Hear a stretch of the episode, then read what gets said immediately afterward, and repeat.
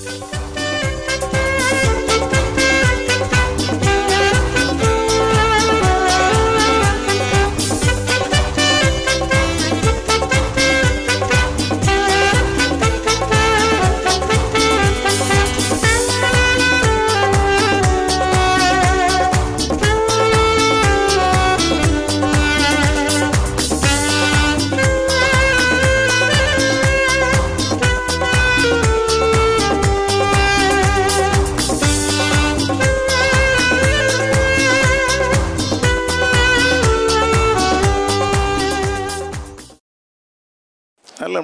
வாழ்க்கையில் எப்போதுமே நம்ம இப்படி கூடி வரும் பொழுது சில சமயத்தில் சில சபைகளில் வந்து இதெல்லாம் தெரியாததுனால தான் அளவுக்கு மிஞ்சின இசை. ஆடம்பரமான ஒரு குரூப்பை கொண்டாந்து விட்டு அலங்காரமான உடைகளை உடுத்தி அந்த சினிமாவில் அப்படி ஒரு குரூப் போடுற அந்த மாதிரிலாம் இன்றைக்கி ஆராதனையை மாற்றிட்டாங்க நீட்டாக இருக்கணும் சுத்தமாக இருக்கணும் ஆனால் கவர்ச்சி அங்கே இருக்கக்கூடாது. ஏன்னா கவர்ச்சி என்பது ஒன்றே ஒன்று தான் நம்ம ஆராதனை அவருடைய இருதயத்தை கவர வேண்டும். நாம் இங்கே நடத்துகிற ஆராதனை நம்மை சந்தோஷப்படுத்தக்கூடாது. நமக்கு திருப்தியை தரக்கூடாது. ஏன்னா ஆராதிக்கப்படுகிறவர் திருப்தி அடையணும். அவர் அதை ஏற்றுக்கொண்டு சந்தோஷப்படணும். ஆனால் இங்கே எப்படி தெரியுமா? இன்னைக்கு ஒர்ஷிப் வந்து சூப்பராக இருந்துச்சு. அங்கேயே அந்த ஆராதனை வந்து ஃபெயிலியர்னு அர்த்தம். ஆராதனை சூப்பராக இருந்துச்சுன்னு யார் சொல்லணும்? அந்த சூப்பர் அவர் எதை வச்சு சொல்லுவார் தெரியுமா? இப்போ நம்ம கண்ணால் காண்கிற எதையும் பார்த்தல்ல. நம்முடைய கண்களால் காண முடியாத இருதயத்தை அவர் பார்த்து சுத்தமான இருதயத்தோடு நன்றியுள்ள இருதயத்தோடு என் ஜனங்கள் என்னை துதித்தார்கள்னு அவர் சொல்லணும். இல்லையா வேதம் சொல்லுகிறது தன்னைத்தான் புகழுகிறவன் உத்தமன் அல்ல கர்த்தரால் புகழப்படுகிறவனே உத்தமன். அல்லேலூயா அந்த மனநிலை தான் இங்கே உட்காந்துருக்கிறீங்களா எல்லாரும்? அல்லேலூயா அதனால தான் நான் சொல்கிறேன் don't expect any credit for your Christian service நீ பாஸ்டராரு யாராயிரு நீ கர்த்தருக்காக செய்கிற எதற்கும் மனிதரிடத்திலிருந்து எந்த பிரதிபலனையும் எந்த பாராட்டையும் எந்த கைத்தட்டுதலையும் எந்த சால்வையையும் எதிர்பார்க்காத. ஏன்னா நான் வார்த்தையினாலாவது கிரியையினாலாவது எதை செய்தாலும் யாருக்காகத்தான் செய்கிறேன்? இல்லையிலுயா முந்தா நாள் வந்து வார்த்தையினாலும் கிரியையினாலும் எதை செய்தாலும் கர்த்தருக்காக செய்ய வேண்டும் என்கிற அந்த வசனத்தின் அடிப்படையில் ஒரு பிரசங்கத்தை கட்டமைக்க துவங்கி ஒரு எயிட்டி பர்சன்ட் முடிச்சிட்டேன். ஒரு நாள் கண்டிப்பாக தேவன் எப்போ நடத்துகிறாரோ அப்போ வந்து அந்த வசனத்திலிருந்து வார்த்தையினால் கிரியையினால் நம்ம வந்து சில காரியங்களை செய்து கத்தரை மகிமைப்படுத்துவதுன்னா என்ன அப்படின்னு உங்களோடு நான் பிரசங்கிப்பேன்னா கொஞ்சம் பிரசங்கித்திருக்கிற சில சமயத்தில் வந்து சற்று ஆழமான ஒரு பார்வை என்ன செய்வார்? மீன் பிடிக்கிறாங்க. ஆனால் ஒன்றுமே பிடிக்காத போது ஆண்டவர் என்ன சொன்னார்? சற்று ஆழத்தில் என்ன செய்யுங்க? அதை மாதிரி கிறிஸ்தவ வாழ்க்கையில் நாம் கற்றுக்கொண்ட சத்தியங்களிலேயே கொஞ்சம் ஆழமான சத்தியங்கள்னு உண்டு. ஆழம்னு உடனே நீங்கள் ஆசிரியப்பு கூடாரம் அது இது இல்லைங்க. நல்லா புரிஞ்சுக்கோங்க. சண்டே ஸ்கூல் பிள்ளைகளுக்கு கற்றுக் கொடுக்கும் பொழுது அதே இப்போ சகையுடைய பகுதியை கற்றுக் கொடுத்தா அவங்க புரிந்து கொள்கிற அந்த அளவுக்கு தான் கற்றுக் கொடுப்போம். இல்லையா? இப்போ உங்களுக்கு போதிக்கும் பொழுது உங்களுடைய வாழ்க்கையோடு அது எப்படி சம்பந்தப்படும் என்பதை போதிப்போம். நாங்கள் கற்றும் பொழுது சகே யாரு? அவனுடைய பின்னணி என்ன? அவன் ஏன் மக்களால் வெறுக்கப்பட்டான்? அப்படின்னு அது இறையியல் பின்னணியோடு நாங்கள் கற்றுக்கொள்வோம். ஒவ்வொருவருடைய கற்றுக்கொள் ஆனால் மக்களுக்கு ப்ரெசன்ட் பண்ணும்போது இப்போது புருஷன் வந்து கொஞ்சம் சுட சுட சாப்பிடுவாரா இருக்கும் உங்கள் வீட்டில் இருக்கு இல்லையா? ஒரு குழந்தை இருக்கும். அந்த குழந்தைக்கு வந்து அதே சூட்டோட ஊட்டிடுவீங்களா? ஒரே சாப்பாடு தான் இல்லையா? அதை கொஞ்சம் ஆற வச்சு அதே தான் இதுதான் நல்லா கவனிச்சுக்கோங்க. அந்த மாதிரி ஆண்டவர் சில சமயங்களில் கற்றுக்கொண்ட சத்தியங்களையே இன்னும் கொஞ்சம் ஆழமாக அகலமாக புரிந்து கொள்வதற்கு என்ன செய்கிறார்? அதனால தான் சொல்கிறோம் ஒரு குறிப்பிட்ட வேத ஆதி ஆதியாமத்தை பற்றி முடிச்சிட்டோடனே இனி நான் வாழ்நாளெல்லாம் அதை படிக்க வேண்டிய அவசியம் இல்லைன்னு யாரும் சொல்ல முடியாது. நீ ஒவ்வொரு முறை ஒவ்வொரு முறை வேத வசனத்தை படிக்கும் பொழுதும் ஒவ்வொரு முத்துக்களாய் அது வெளியே வந்துக்கிட்டே இருக்கும். நான் பதினெட்டு வயசுலேருந்து புரிந்து கொண்ட போது அந்த வயசிற்கேற்ற புரிந்து கொள்ளுதல். எனக்கு ஐம்பது வயதான போது நான் அதை பார்க்கும் பொழுது அந்த வயதிற்கு ஏற்ற புரிந்து கொள்ளுதல் ஏன்னா பதினெட்டு வயசுலேருந்து இந்த வயது வரைக்கும் நான் கடந்து வந்த அனுபவங்களோடு அந்த வசனம் சம்பந்தப்படும். இல்லையா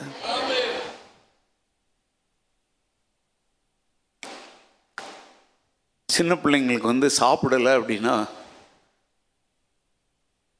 பர்டிகுலராக சாயங்காலத்தில் நிலவு இருந்துச்சுன்னா என்ன செய்வோம்? காட்டுவோம். அந்த நிலாவில் வந்து பார்த்தீங்கன்னா ஒரு மாதிரி கருப்பாக ஏதோ ஒன்று தெரியும். அந்த குழந்தை கேட்கும் அது என்னது இது? அப்படின்னு. என்ன சொன்னீங்க நீங்கள்லாம் அங்கே ஆயா வடை.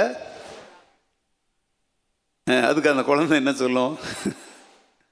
சில சமயத்தில் குழந்தைங்க கேட்குற கேள்வி ரொம்ப டேஞ்சராக இருக்கும். அதை யார் போய் வாங்குவா? நம்ம போய் வாங்கலாமா? அப்படிலாம் கே சரி அதே குழந்தை படித்து இப்போ வந்து ஒரு எயித் ஸ்டாண்டர்டோ இல்லை ஓகே அவங்க வந்து சயின்ஸ் எல்லாம் படிக்க ஆரம்பித்ததுக்கப்புறம் அந்த குழந்தைகிட்ட ஒரு நாள் சாயங்காலம் சரி சாப்பாடு வேண்டாம். உடனே அதே ஆயாவோ அம்மாவோ வந்து ஏய் அங்கே பாரு பாட்டி வடை சுடுறா அப்படின்னா அட போ சும்மா நீ.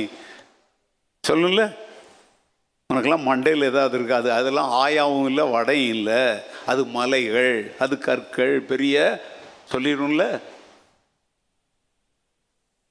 இது வயசு சொல்லுதா இல்லை கடந்து வந்த அனுபவம் சொல்லுதா? அனுபவம். அதை தான் நல்லா புரிஞ்சுக்கோங்க. கிறிஸ்தவ வாழ்க்கையில் ஒரு காலத்தில் சின்ன பிள்ளைகளைப் போல் சண்டே ஸ்கூலில் கற்றுக்கொண்டோம். சொன்னதை சொல்லுமாம். கிளிப்பிள்ளையின் மாதிரி இருந்தோம். ஆனால் கிறிஸ்டியன் மெச்சூரிட்டிங்கிறது என்ன தெரியுமாங்க? எங்கள் பிரசங்கத்தை கேட்டு மாத்திரம் நீங்கள் மெச்சூரிட்டியாக முதிர்ச்சி அடைய முடியாது. நீங்களாகவே அந்த பெரியா பட்டணத்தாரை போல என்ன செய்யணும்? வேத வாக்கியங்கள் இப்படி இருக்கிறதா என்று தினந்தோ ஆராய்ந்த தினந்தோறும். முக்கியமானது விட்டுறக்கூடாது. தினந்தோறும் ஆராய்ந்து பார்த்ததினால் அவங்க யாராக மாறினாங்க? அதில் உலகெங்கும் இந்த வார்த்தைகளை கேட்டுக்கொண்டிருக்கிறவர்களுக்கு நான் சொல்கிறேன். நான் பைபிளை பத்து தடவை படிச்சுட்டேன் அஞ்சு தடவை படிச்சுட்டேன் பாயிரம் அதெல்லாம் நீங்கள் எத்தனை முறை இல்லை. நல்லா கவனிச்சுக்கோங்க இப்போ ஒரு ஏதோ ஒரு சூழ்நிலைகளில் அரசியல் அரசாங்கம் சட்டம் இதுக்காக ரெவரன் டாக்டர் அப்படி இப்படிலாம் போட்டுக்கிறோம். ஆனால் யாராக இருந்தாலும் சொல்கிறேங்க சாகும் வரைக்கும் வேதாகம மாணவர்கள் தான். நீங்கள் சொல்ல யோ நீ வேணா மாணவனாக இருப்பா நான்லாம் டாக்டர்ன்றீங்களா? எங்கள் யார் டாக்டர்னா அர்த்தங்க? மருத்துவர் இல்லை. எங்களை மாதிரி ஆட்கள் டாக்டர்னு போட்டால் அர்த்தம் என்ன தெரியுமா? பண்டிதர். என்னது? பண்டிதர். இப்போ ஏதோ ஒரு விதத்தில் எங்ககிட்ட சில பண்டிதத்தனத்தை அவங்க பார்த்து இல்லை எழுத்துக்கள் அதெல்லாம் பார்த்து இந்த டாக்டர் போட்டாங்களா கொடுக்குறாங்க. ஆனால் அது வச்சுக்கோ அதெல்லாம் சும்மா சில இடத்துல அது யூஸ் ஆகுமே ஒழிய கர்த்தருக்கு முன்னாடி அது குப்பை தான் ப்ரைஸ் லார்ட் ஏன் தெரியுமாங்க? அவர் ஆசிரியர் வேதத்தை எழுதினவர் பரிசுத்த ஆவியானவர் அவர்தான் உன்னை காலம் வாழ்க்கை சூழ்நிலை வயது எல்லாவற்றுக்கும் ஏற்றபடி நாளுக்கு நாள் நாளுக்கு நாள் நம்ம என்ன ஆக்கிக்கிட்டே இருக்கிறாரு? புதிதாக்கிக்கிட்டே இருக்கிறார். அதனால் ஒரு நாள் கூட வேதாகமத்தை வாசிக்கவோ தியானிக்கவோ எனக்கு அவசியம் இல்லை அப்படின்னு இந்த உலகத்தில் எந்த ஒரு மனிதனும் என்ன செய்ய முடியாது. அதனால் வேத பண்டிதர் அப்படின்ற வார்த்தை போட்டாலும் அவர் வேதாகம மாணவர் தான். இஸ் அ பைபிள் ஸ்டூடெண்ட் தான். கற்றுக்கொண்டதுனால தான் கற்றுக் கொடுப்பதற்காக நிற்கிறோம் கற்றுக்கொள்ளாமல் யாரும் என்ன செய்ய முடியாது கற்பிக்க முடியாது. அதனால் இந்த வேதம் சம்பந்தப்பட்ட விஷயத்தில் பெருமையில் நீங்கள் விழுந்து போகும்படி சாத்தான் உங்களை வஞ்சிப்பதற்கு என்ன செய்யாதீங்க? இடம் கொடாதிருங்கள். உலகத்தானே சொல்கிறான் கற்றது கை மண்ணளவு கல்லாதது உலகளவு அப்படிங்கிறோம் நீ படித்ததெல்லாம் எவ்வளவுதான்? உலக அளவு அது யாருக்கு தெரியும்? கல்லாதது உலக அளவு. நல்ல வேதத்தில் பொறுத்த வரைக்கும் இந்த பழமொழியை நம்ம வச்சுக்கலாம். நான் கற்றது எவ்வளவு தான் கையளவு இல்லை கை மண் அளவு. கையின்னா அது அப்படியே இருக்கும். மண் அளவுன்னு என்ன தெரியுமா? கையை விரிச்சேன்னா அதுவும் போயிடும். உள்ளதும் போச்சு. அது நீங்களே சொல்லுங்கள் அங்கே ஆன்லைனில் போகிறது நான் விரும்புகிறேன் அதனால் நல்லா நீங்கள் வெறும் கையளவுன்னு சொல்லாதீங்க. அது உள்ள என்ன இருக்குது ஆமாம் ரொம்ப பெருமை பாராட்டினா என்ன பண்ணுறோம் அதுவும் உள்ளதும் போயிடும். அதனால் தயவு செய்து இந்த கடைசி காலங்களில் சாத்தானுடைய ஏன் நான் இதெல்லாம் சொல்கிறேன்னா இப்படிப்பட்ட ஆட்களெல்லாம் நான் பார்க்குறேங்க புரியுதா உங்களுக்கு? என்ன ஒரு புரசம் இதை ஒரு புஸ்தகத்தில் படிச்சு நீ படி உனக்கு ஒன்றும் புரியாது. இப்போ நான் பேசுகிற ஒரே சத்தியத்தை ஒரு புஸ்தகமாகவே நான் கொடுக்குறேன்னு வச்சுக்கோங்க நீ அதை படிக்கும் பொழுது புரிவதை விட நான் பேசும் பொழுது அதை நான் எக்ஸ்பிரஸ் பண்ணி பேசுகிறேன் அதுக்கு ஒரு உயிர் கொடுக்குறேன். இப்போ எங்க நான் சினிமாவை பற்றி சொல்கிறதுனால நான் சினிமா பார்க்குறேன்லாம் யாரும் நினைக்காதீங்க. அதுக்கு எங்கெங்கே நேரம் இருக்கும் முதலாவது. அக்சஸ் கூட கிடையாது. நாங்கள் எப்படி போய் சினிமாவை பார்க்க முடியும்? இப்போ வந்து இந்த ஓடிடின்னு ஒன்று வந்திருக்குது. அதுக்கெல்லாம் பணம் கட்டணும். அதுக்கு போய் எந்த லூஸாவது பணம் கட்டுவோன்னா இப்போ இந்த ஏர்டெல்லில் வந்து நம்ம ஒரு குறிப்பிட்ட பேக்கேஜ் நம்ம பண்ணால் அவனே என்ன செய்கிறான் ஒரு எக்ஸ்ட்ரீம் அப்படின்னு ஒன்று கொடுக்குறான். அதெல்லாம் எங்களை மாதிரி ஆட்களுக்கெல்லாம் அது தண்டம். ஆனால் நாங்கள் வந்து நியூஸ் பார்க்குறோம் படிக்கிறோம். ஏன்னா அப்போ வந்து இந்த பொன்னியின் செல்வன் அப்படின்னு ஒரு படம் இப்போ சமீபத்தில் வந்திருக்குது. அது வந்து நாசமாக போட்டோம். அது எவனோ எவன் இந்த செல்வனோ செல்வியோ நாசமாக போட்டோம்.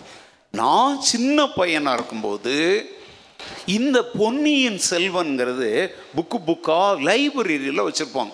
எங்கள் ஸ்கூலில் கூட லைப்ரரின்னு ஒன்று இருக்கும் அதை நம்ம கண்டிப்பாக படிக்கணும். வாரத்திற்கு ஒரு புக்கு என்ன செய்யணும்? இந்த பொன்னியின் செல்வம்லாம் பெருசு பைபிளை விட பெருசு பெருசாக இருக்கும். அப்போ நான்லாம் என்ன பண்ணுவேன் அப்படின்னாக்கா அது நான் வந்து நான் உங்களுக்கு எத்தனையோ முறை சொல்லியிருக்கேன் ஐம் ஹிஸ்ட்ரி ஸ்டூடெண்ட் நான் வந்து ஒரு வரலாற்று மாணவன்.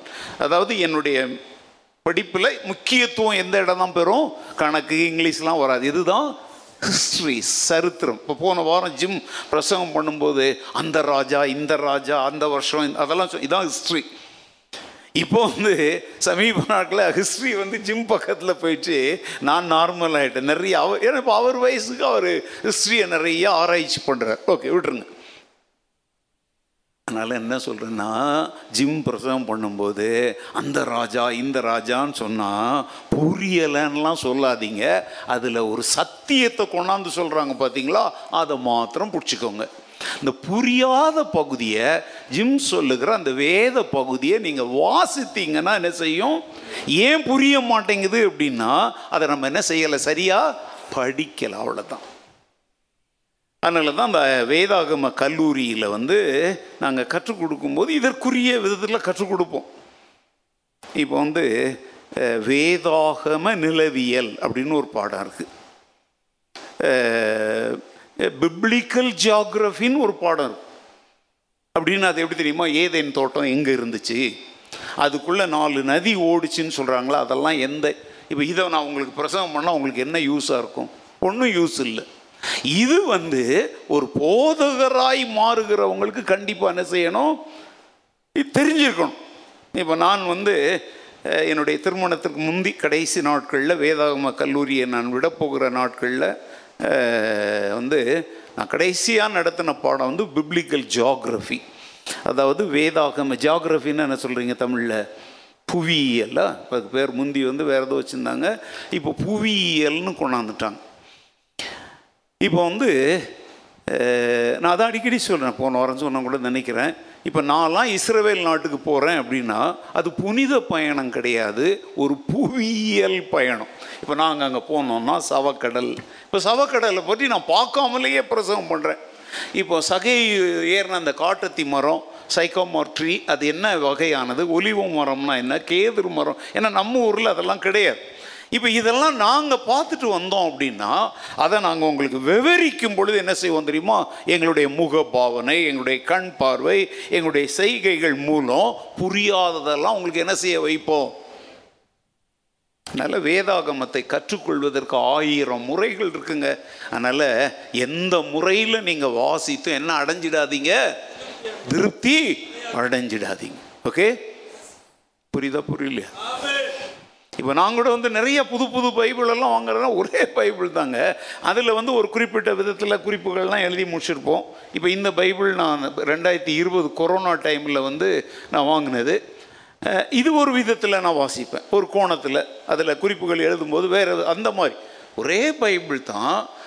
அதனால தான் ஆண்டவர் சொல்கிறார் கத்துடைய வேதத்தில் இரவும் பகலும் தியானமாக இருக்கிற மனுஷன் அது வந்து இந்த காலத்தில் என்னென்னா பைபிள் படிக்கிறது வர வர என்ன செஞ்சுக்கிட்டே போகுது. குறைஞ்சிக்கிட்டே போகுது. நிறைய பேர் நாங்கள் ஆன்லைனில் படிக்கிறோம் அப்படின்றாங்க.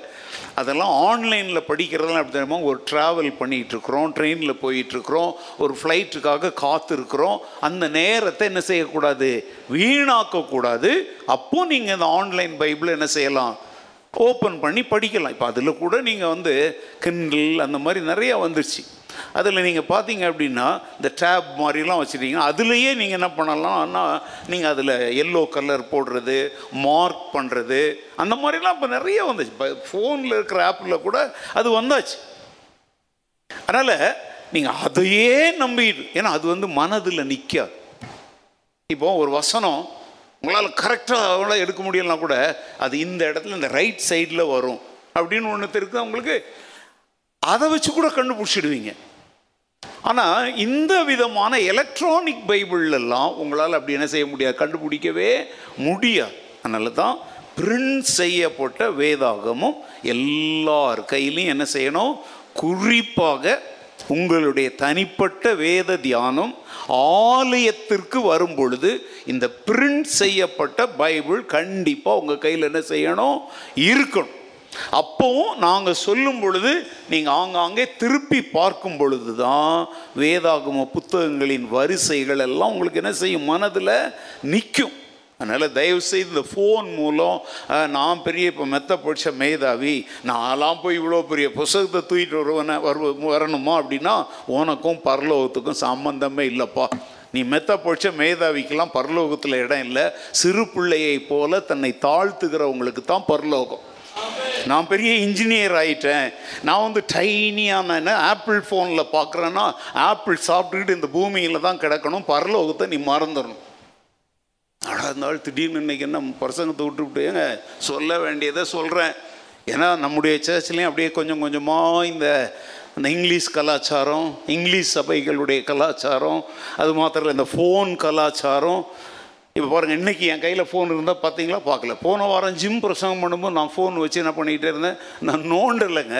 நல்லா கவனிங்க. இந்த குரூப்ஸ் அப்படின்னு இருக்குது. அது வந்து நிறைய குரூப்ஸில் வந்து நான் அங்கத்தினராக இருக்கிறேன்.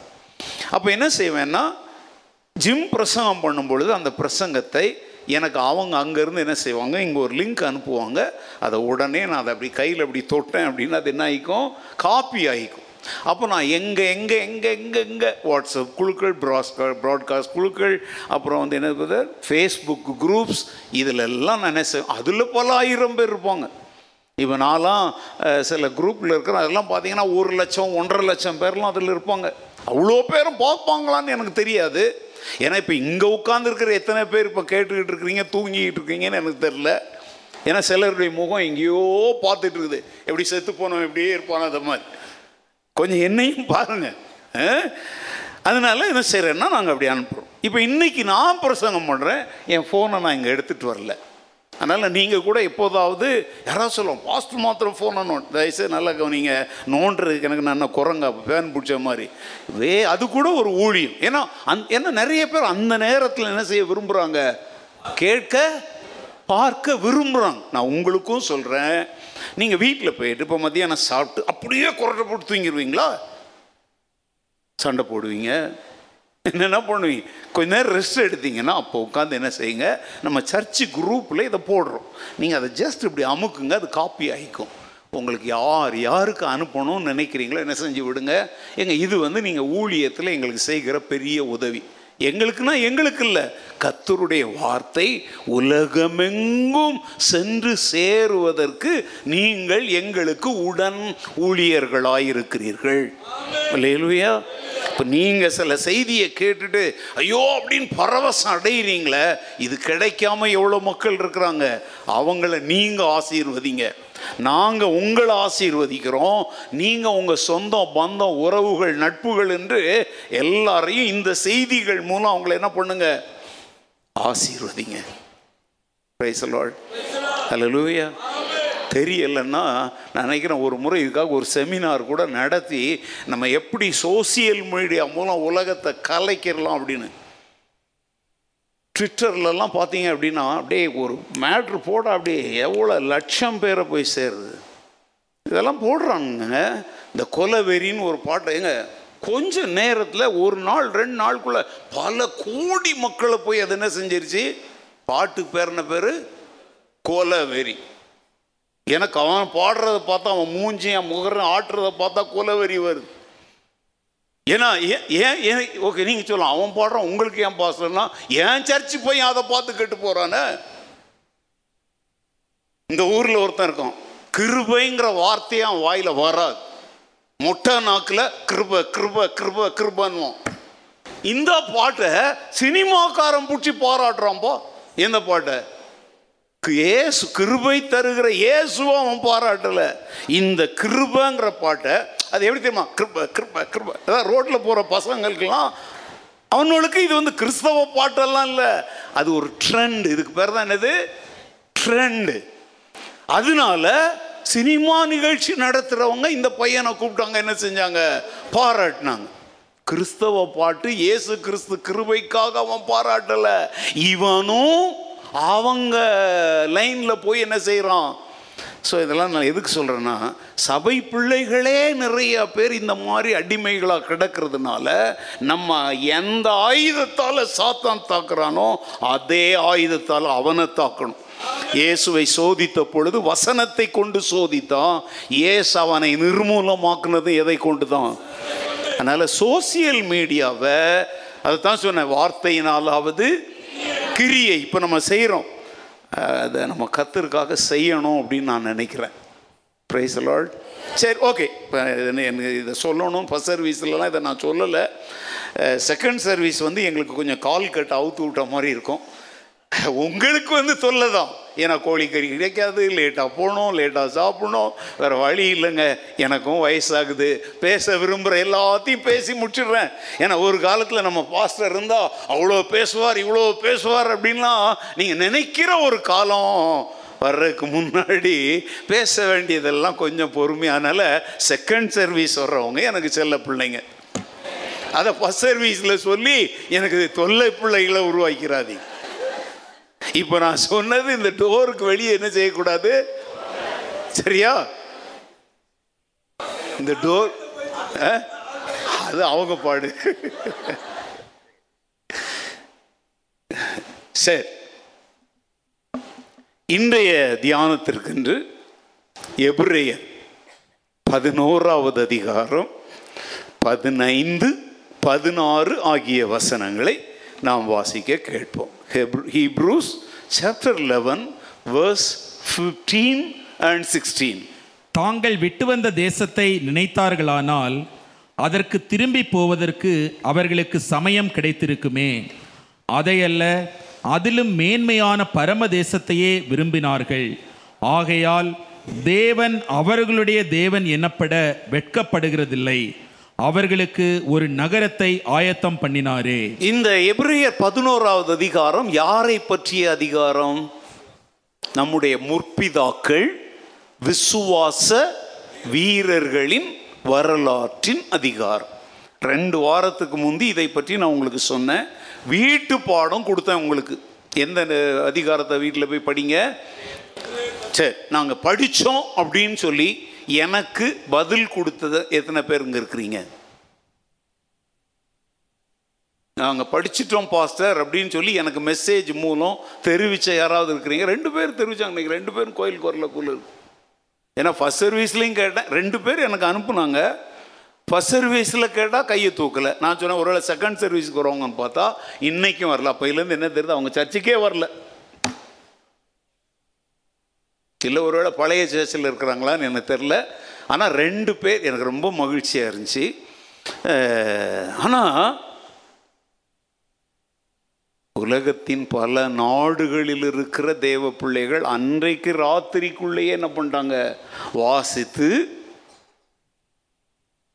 அவங்க எழுதுறது என்ன தெரியுமா? இது எத்தனை முறை வாசித்துருக்குறோம்.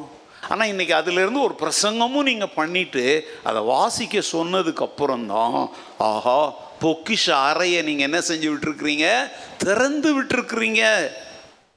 ஒருத்தங்கெல்லாம் சொன்னாங்க நான் இப்போ தான் ஒரு முறை வாசித்துருக்கிறேன். ஆனால் நான் தூங்குறதுக்கு முன்னாடி இன்னொரு முறை என்ன செய்ய போகிறேன் எங்கள் எப்போவுமே நல்லா தெரிஞ்சுக்கோங்க. ஒரு சின்ன அதுக்கு தான் அல்வா கடையாக இருக்கட்டும் எதுவாக இருக்கட்டும் ஒரு டேஸ்ட் இந்த என்னது கொசுறு. கொசுறு வேறு. கொசுறு வந்து கடைசி வாங்குறது. சாம்பிளா? சாம்பிள். ம். அந்த மாதிரி ஒரு வசனத்தை சொல்லிட்டு இதை படிங்க அப்படின்னோடனே அது நம்முடைய கண்களை என்ன செய்து திறக்குது. அதனால் இப்போ நீங்கள் வீட்டு பாடம் செய்கிற பழக்கமே கிடையாது. பள்ளிக்கூடத்துலலாம் எப்படி படித்து பாஸ் பண்ணி வந்தீங்க இப்போ வீட்டு பாடம் செய்கிற பழக்கம் இல்லை. ஆனால் நீங்கள்லாம் எம்ஏ பிஏ எம்பிஏலாம் பட்டம் போட்டிங்களே அப்போ எப்படி வந்தீங்க? வீட்டு பாடம் செய்யாமலே வந்துட்டிங்களா? அப்போ அந்த வீட்டு பாடம்லாம் செஞ்சீங்க தானே? ஏங்க அது வந்து அப்போ அந்த பள்ளிக்கூடத்துக்கும் உங்களுக்கு என்ன கிடையாது? சம்பந்தமே கிடையாது. அது தலை வச்சு கூட படுக்க மாட்டீங்க. என்னைக்கு பட்டம் வாங்கினீங்களோ அன்னைக்கு சிட்டு பறவைகள் போல பறந்து வந்துட்டீங்க. ஆனால் இது அப்படி இல்லை. கத்தருடைய வருகை வரைக்கும் இந்த வீட்டில் இருக்கணும். இல்லையா அதனால் இங்கே கொடுக்கப்படுகிற வீட்டு பாடங்கள் இந்த பூமிக்குரிய வீட்டோடு முடிவதல்ல. நித்திய வீட்டிற்கு உங்களை ஆயத்தமாக்குவதற்காக கொடுக்கப்படுகிற வீட்டு பாடங்கள் அதனால இனிமேல் கண்டிப்பா செய்யுங்க. அதுதான் டிசிப்ளின் அதுக்கு பேர் தான் சீசத்துவம் நான் செய்யாத ஒன்றை நான் செஞ்சிருந்தேன். ஏப்ரல் பதினொன்று எத்தனை நல்லா அது எப்படி சொல்ல முடியும்? எத்தனை முறை வாசனை எப்படி சொல்ல முடியும்? அதனால தான் அது அதனுடைய இனிமை. ருசியை கண்டதுனால தான் உங்களுக்கு நான் சொல்கிறேன் நான் வேதாம் கல்லூரியில் ஆசிரியராக இருந்த பொழுது என்னுடைய மிஷினரி பணி அனுபவங்களை நான் வந்து பகிர்ந்து கொள்வதுண்டு. உங்களுக்கு தெரியும்ல இன்னைக்கு நான் எங்கே இருந்திருக்கணும் உங்களுக்கு தெரியுமா? மேட்டூரில். என்னுடைய நண்பரை நாங்கள் அனுப்பி வச்சிருக்கிறேன். அங்கே அவங்க என்னை அழைக்கும் போதே சொன்னது என்ன தெரியுமா? ஐயா உங்களுடைய மிஷினரி பணி அனுபவங்களை இந்த மூன்று நாட்கள் கூட்டங்களையும் நீங்கள் என்ன செய்யணும்? பகிர்ந்து கொள்ளணும் அப்படின்ட்டு தான் என்னை கேட்டுக்கிட்டாங்க. அதனுடைய பலன் என்ன தெரியுமாங்க? வேதாகம கல்லூரியில் இறையியல் தான் கற்பிப்பாங்க. பால்ஸ் மிஷினரி ஜேர்னின்னு ஒரு பாடம் இருக்குது. ஆறு மாதம் படிப்பாங்க. அதில் தான் மிஷினரி பணியை பற்றி அதுவும் மிஸ்ஸியாலஜி கிடையாது. மிஸ்ஸியாலஜினா இப்போ நேரடியாக அங்கே வட இந்தியாலாம் அது வேற. அந்த பாடம் அதெல்லாம் பைபிள் ஸ்கூலில் படிக்க மாட்டாங்க. அதுக்குன்னு தனி கோர்ஸ் நடத்துவாங்க. அது மிஷினரி ஸ்தாபனங்கள் ஆறு மாதம் ஒரு வருஷம் அப்படி நடத்துவோம் ஆனால் ஒரு பைபிள் ஸ்கூல் தியாலஜிக்கல் இன்ஸ்டிடியூஷனில் அதெல்லாம் சொல்லி தர மாட்டாங்க. ஆனால் பவுல் தன்னுடைய மிஷினரி பயணங்களை எப்படி செய்தார் அப்படிங்கிறத சொல்லி தருவோம். ஆனால் நான் வந்து அந்த பால்ஸ் மிஷினரி ஜேர்னி அப்படிங்கிற அந்த பாடத்தை நடத்தும் பொழுதெல்லாம் பவுல் அங்கங்கே சில அனுபவங்கள் படுறாரு பார்த்தீங்களா? அதில் ஏன் அனுபவத்தை கொண்டாந்து வைப்பேன். இன்னைக்கு நான் அதை நினச்சி பார்க்குறேன். என்கிட்ட வந்து எண்பது மாணவர்கள் படித்தாங்க நூற்றி இருபது பெண் பிள்ளைகள் படித்தாங்க காலையில் வந்து இந்த எண்பது காலையில் ஒன்பது மணியிலேருந்து ஒரு மணி வரைக்கும் இந்த எண்பது ஆண் பையன்கள் படிக்கிற பைபிள் காலேஜில் போய் டீச் பண்ணுவேன். மதியம் வந்து மற்ற ரெண்டு மூன்று ஆசிரியர்கள் இருப்பாங்க. அவங்க வந்து மதிய கிளாஸ் எடுப்பாங்க. நான் மதியானம் வந்து ஒரு பத்து பதினஞ்சு கிலோமீட்டருக்கு தூரத்தில் அதே எங்களுடைய பைபிள் ஸ்கூல் பெண் பிள்ளைகளுக்காக இருக்கும். நூற்றி இருபது பெண் பிள்ளைகள் படித்தாங்க அதில் வந்து அங்கேயும் பெண் டீச்சர்ஸ்லாம் இருப்பாங்க. ஆனால் மத்தியானத்திற்கு அப்புறம் எடுக்கிற கிளாஸ் யாருடையது? டோட்டலாக என்னுடைய கிளாஸ் இதெல்லாம் ஏன் சொல்கிறேன்னு எனக்கு தெரில அந்த நாட்களெல்லாம் நான் திரும்பி பார்க்குறேன். என்ற படித்த பிள்ளைங்கள் அந்த என்ன நடக்கும் தெரியுமாங்க? அந்த கிளாஸ் முடியும் பொழுது ஒரு சின்ன ஜாம் பண்ணிவிட்டு அப்படியெல்லாம் சோத்துக்கு ஓடுவாங்க டீக்கு ஓடுவாங்க. ஆனால் என்னுடைய அந்த கிளாஸஸ் முடியும் பொழுது இந்த எண்பது மாணவர்கள். சில சமயத்தில் அந்த தோட்ட வேலை செய்கிறவங்க சமைக்கிறவங்க வாட்ச்மேன் அவங்கெல்லாம் இந்த கிளாஸ் நான் நடத்திக்கிட்டு இருக்கும்போதே இங்கே நடக்கிற ஒரு பிரளயத்தை பார்த்துட்டு அந்த ஜெப நேரத்தில் அவங்களும் வந்து முட்டி போடுவாங்க. எங்க? பைபிள் ஸ்கூல் ரூமுக்குள்ள. அந்த நேரத்தில் அவங்கெல்லாம் கண்ணீர் வடித்து இந்த தேசத்திற்காக அவங்க ஜெபித்து ஆண்டவரே நானும் இப்படிப்பட்ட ஒரு மிஷினரியாய் போக விரும்புகிறேன் அப்படின்னு சொல்லி அவங்க அர்ப்பணித்த நாட்கள் எல்லாம் இன்னைக்கு என் கண் முன்னாடி அப்படியே நினைவுக்கு வருது. என்னுடைய அனுபவங்களை கேட்ட சில வாலிப தம்பிமார் எங்கள்கிட்ட படித்து முடிச்சுட்டு அந்தமானில் போயிட்டு அவங்க மிஷினரிகளாய் மாறி இன்னைக்கு அந்தமானில் உதாரணம் சொல்கிறேங்க அசம்பிளிஸ் ஆஃப் காட்னுடைய தலைமை போதகராக இருக்கிற அந்த பாஸ்டர் வந்து என்னுடைய ஸ்டூடெண்ட் அங்கே போகும்பொழுது அவர் ஒரு மிஷினரியாக போனார். அவருடைய ஊழியத்தை பார்த்து அசம்பிளி ஆஃப் காட் ஸ்தாபனம் அவரை நீங்கள் எங்கள் கூட சேர்ந்துக்கோங்கன்னு சொல்லி அவரை இணைத்து இன்றைக்கு அந்தமான் தீவு முழுவதும் இருக்கிற அசம்பிளி ஆஃப் காட் சபைகளுக்கு அவர் தலைமை போதகராக இருக்கிறார். இது மாதிரி நான் எத்தனையோ சொல்ல முடியும். இதை எதற்காக நான் சொல்கிறேன் தெரியுமாங்க? நாம் கற்றுக்கொள்வதை. பிறருக்கும் என்ன செய்ய வேண்டும்? கற்றுத்தர இப்போ பாரி இப்போ வசனத்துக்கு நான் வரேன். இங்கே வந்து இந்த விசுவாச வீரர்கள் ஏன் வீட்டு பாடம் கொடுக்குறாங்கிறதுக்கு இவ்வளோ நேரம் நான் சொன்ன விளக்கம்? அதனால் தயவு செய்து என்ன செய்யுங்க கீழ்ப்படியுங்க. ஒரு ரூபனுடைய சரித்திரம் அவன் கல்லறையோடு முடிஞ்சிடக்கூடாது. அந்த ரூபனுடைய ச- இப்போ இயேசுவனுடைய ஊழியம் அவருடைய கல்லறையோடு முடியலை. அவருடைய அப்போசலர்கள் உலகமெங்கும் கொண்டு சென்றாங்க. பவுல் கொண்டு சென்றார். பவுல் ஒரு இடத்துல சொல்றாரு நான் கிறிஸ்துவை பின்பற்றுகிறது போல நீங்கள் என்னை பின்பற்று அதுக்காக நம்ம பவுலினுடைய சீடர்கள் அல்ல அந்த மெத்தட் ஆஃப் ஃபாலோயிங்க சொல்றார். அதனால தான் நான் சொல்றேங்க ரூபனெல்லாம் அழிக்கவே முடியாதுங்க. ஏன்னா சரீரத்தில் நான் ஒரு கோதுமை மணியா மண்ணில் விழுந்தால் நான் செய்கிற இதே மெத்தடில் இதே வைராக்கியத்தில் இதே அனலோடு வெறும் ஒரே ஒரு ஜிம்மை நான் உருவாக்கி விட்டுட்டு போனேன் அப்படின்னா என்ன போல தோல்வி அடைஞ்சவன் யாருமே இருக்க முடியாது. ஜிம் வந்து ஒருவேளை இந்த மைக்கில் நின்று பேசுகிற ஒரு ஊழியக்காரனாக இருக்கலாம். ஆனால் நீங்கள் அத்தனை பேருமே அதே வைராக்கியத்தோடு அதே வெறியோடு அதே ஆத்ம தாகத்தோடு நீங்க போகிற இடமெல்லாம் ஊழியம் செய்தீர்களானால் அதுதாங்க வாழ்க்கையினுடைய வெற்றி. அல்லேலூயா வெற்றி என்பது சரீரப்பிரகாரமாக சில காரியங்கள் இருக்கலாம் அதெல்லாம் அழிந்து போகக்கூடியது. அழிவில்லாத நித்திய வெற்றியை நோக்கிய பயணத்தில் இருக்கிறோம். இந்த பயணத்தில் பாடுகள் வரும் கஷ்டங்கள் வரும் துன்பங்கள் வரும் அவமானங்கள் வரும் சோதனைகள் வரும். இதை விட்டுட்டேன்னா இதை விட பல மடங்கு உயர்வு உனக்கு காத்திருக்குது அப்படிங்கிற சோதனைகள்லாம் வரும். இது நம்முடைய முற்பிதாக்களாகிய விசுவாச வீரர்களுக்கும் என்ன செஞ்சுது? வந்துச்சு. ஆனா அவங்க என்ன செய்யல? திரும்பி போகல. அவங்க விரும்பி இருந்தால் அவங்க திரும்பி போயிருக்கலாம் ஆனா அவங்க விரும்பவே இல்லை. ஏன் தெரியுமா? தாங்கள் விட்டு வந்த தேசங்களை விட விட்டு வந்த காரியங்களை விட இப்போ அவங்க எதை நோக்கி போயிட்டு இருக்கிறாங்களோ அவைகள் அதிக மேன்மை உள்ளவைகள். அல்லேலூயா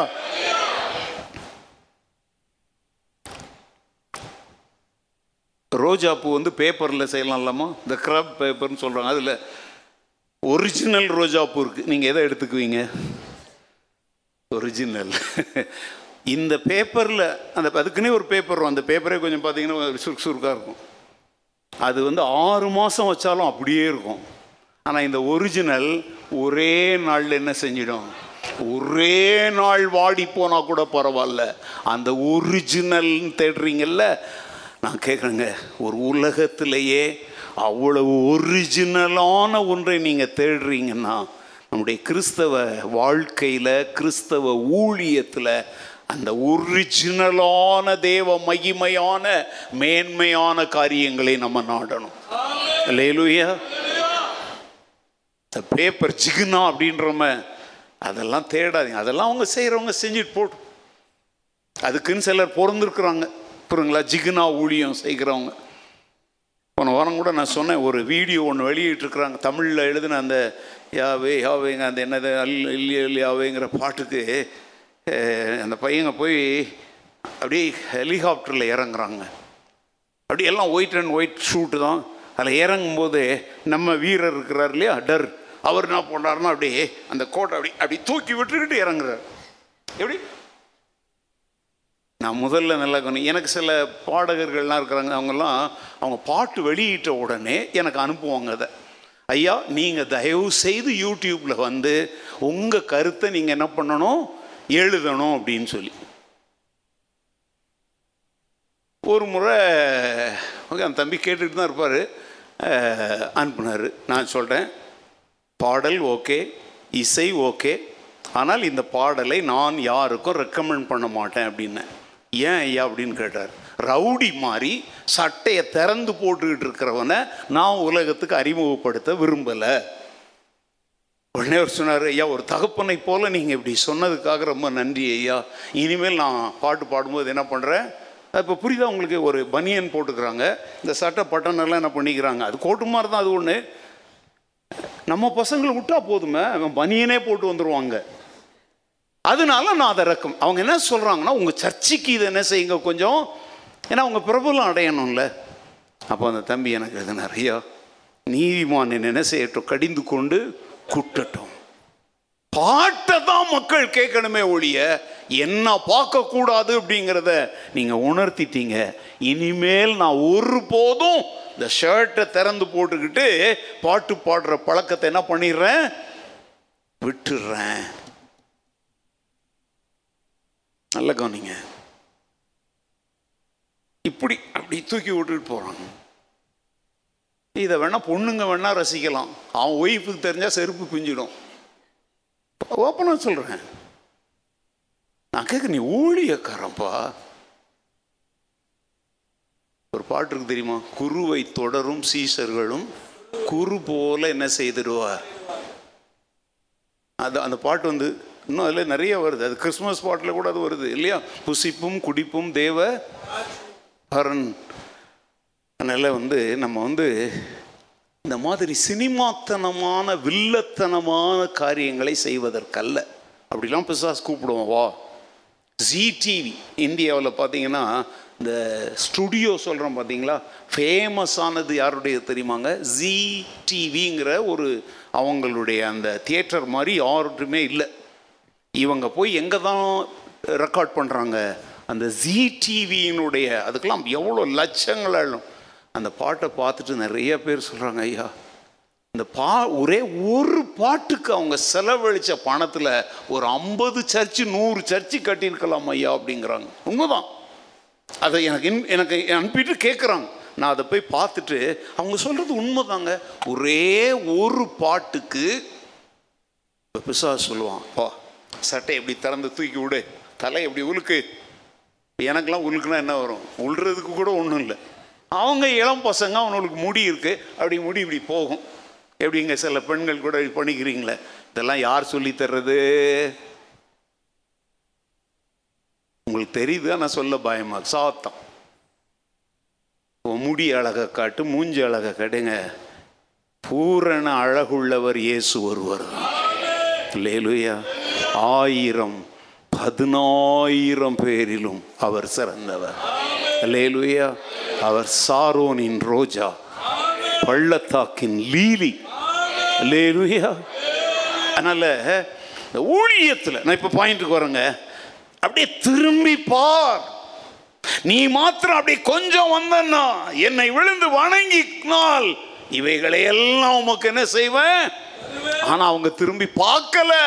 ஏன்னா இந்த பிசாசு பிராமிஸ் பண்ற இந்த மகிமையை விட அழிவில்லாத மகிமையை நோக்கி இவங்க பயணம் செஞ்சிட்டு இருக்கிறாங்க. அல்லேலூயா நான் உங்களுக்கும் சொல்றேங்க இந்த மைக்கு இந்த புல்பிட்டு இந்த பாராட்டு கைத்தட்டு சால்வ போடுறது பிரதர் அப்படி சிஸ்டர் இப்படி பாஸ்டர் இப்படின்னு புகழ்ச்சியை நீங்கள் ஒரு போதும் தேடாதீங்க. நம்ம வீட்டுக்கு இன்னும் வந்து சேரல. நமக்கான புகழ்ச்சி அங்க காத்து கொண்டிருக்கிறது அல்லேலுயா. உங்க வீட்டில் உங்களுக்காக சிறப்பான விருந்தை உங்க மனைவி ஆயத்தம் பண்ணி டேபிள்ல வச்சு புருஷன் எப்போ வருவார்னு காத்திருக்கும் பொழுது நீங்க இந்த லிங்கராஜபுரத்தில் நின்று பானி பூரி வாங்கி தின்னுட்டு உங்க மனைவிக்கு don't wait for me I have done something here அப்படின்னா அந்த அம்மாவுக்கு எப்படி இருக்கும்? அந்த மாதிரி தான் இந்த பூமியில கிடைக்கிற மகிமைக்காக பானிபூரி மாதிரி மனுஷன் தட்டுற இந்த கைத்தட்டுக்காக நீ கிறிஸ்துவுக்காக எதையாவது செஞ்சன்னா இந்த வசனத்தில் சொல்லி இருக்கிற விசுவாச வீரர்களின் பட்டியல்ல நீ இடம் பெற என்ன செய்ய முடியாது. என ஆண்டவர் சொல்றார் பூமியிலே அவர்கள் தங்கள் பலனை அடைந்து அது நிறைய விஷயங்கள் உபவாசம் ஜெபம் கொடுக்கறத பத்தி சொல்றார். அத மாதிரி தான் நம்முடைய வாழ்க்கையில திரும்பி பார்க்க கூடாது. நோ டர்னிங் பேக் இந்த என் பிரசங்கத்தினுடைய தலைப்பு என்ன தெரியுமா?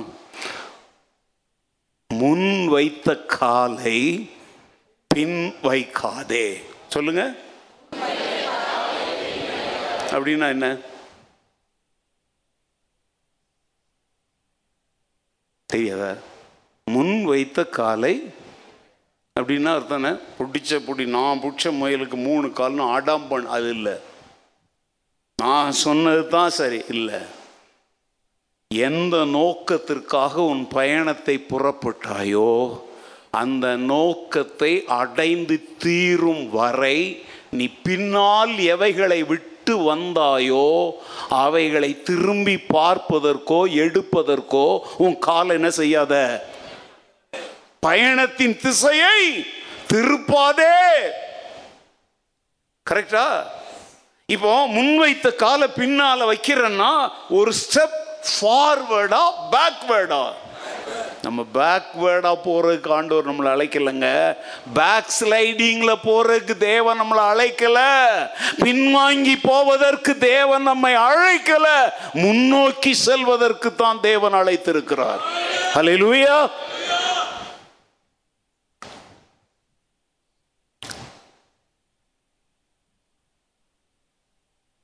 லோத்தினுடைய வாழ்க்கை பாருங்கள் சோதோம் குமராவை ஆண்டவர் அழிக்க போகிறார் முதல் நாள் ராத்திரியே தன்னுடைய தூதர்கள் அனுப்பிட்டார்.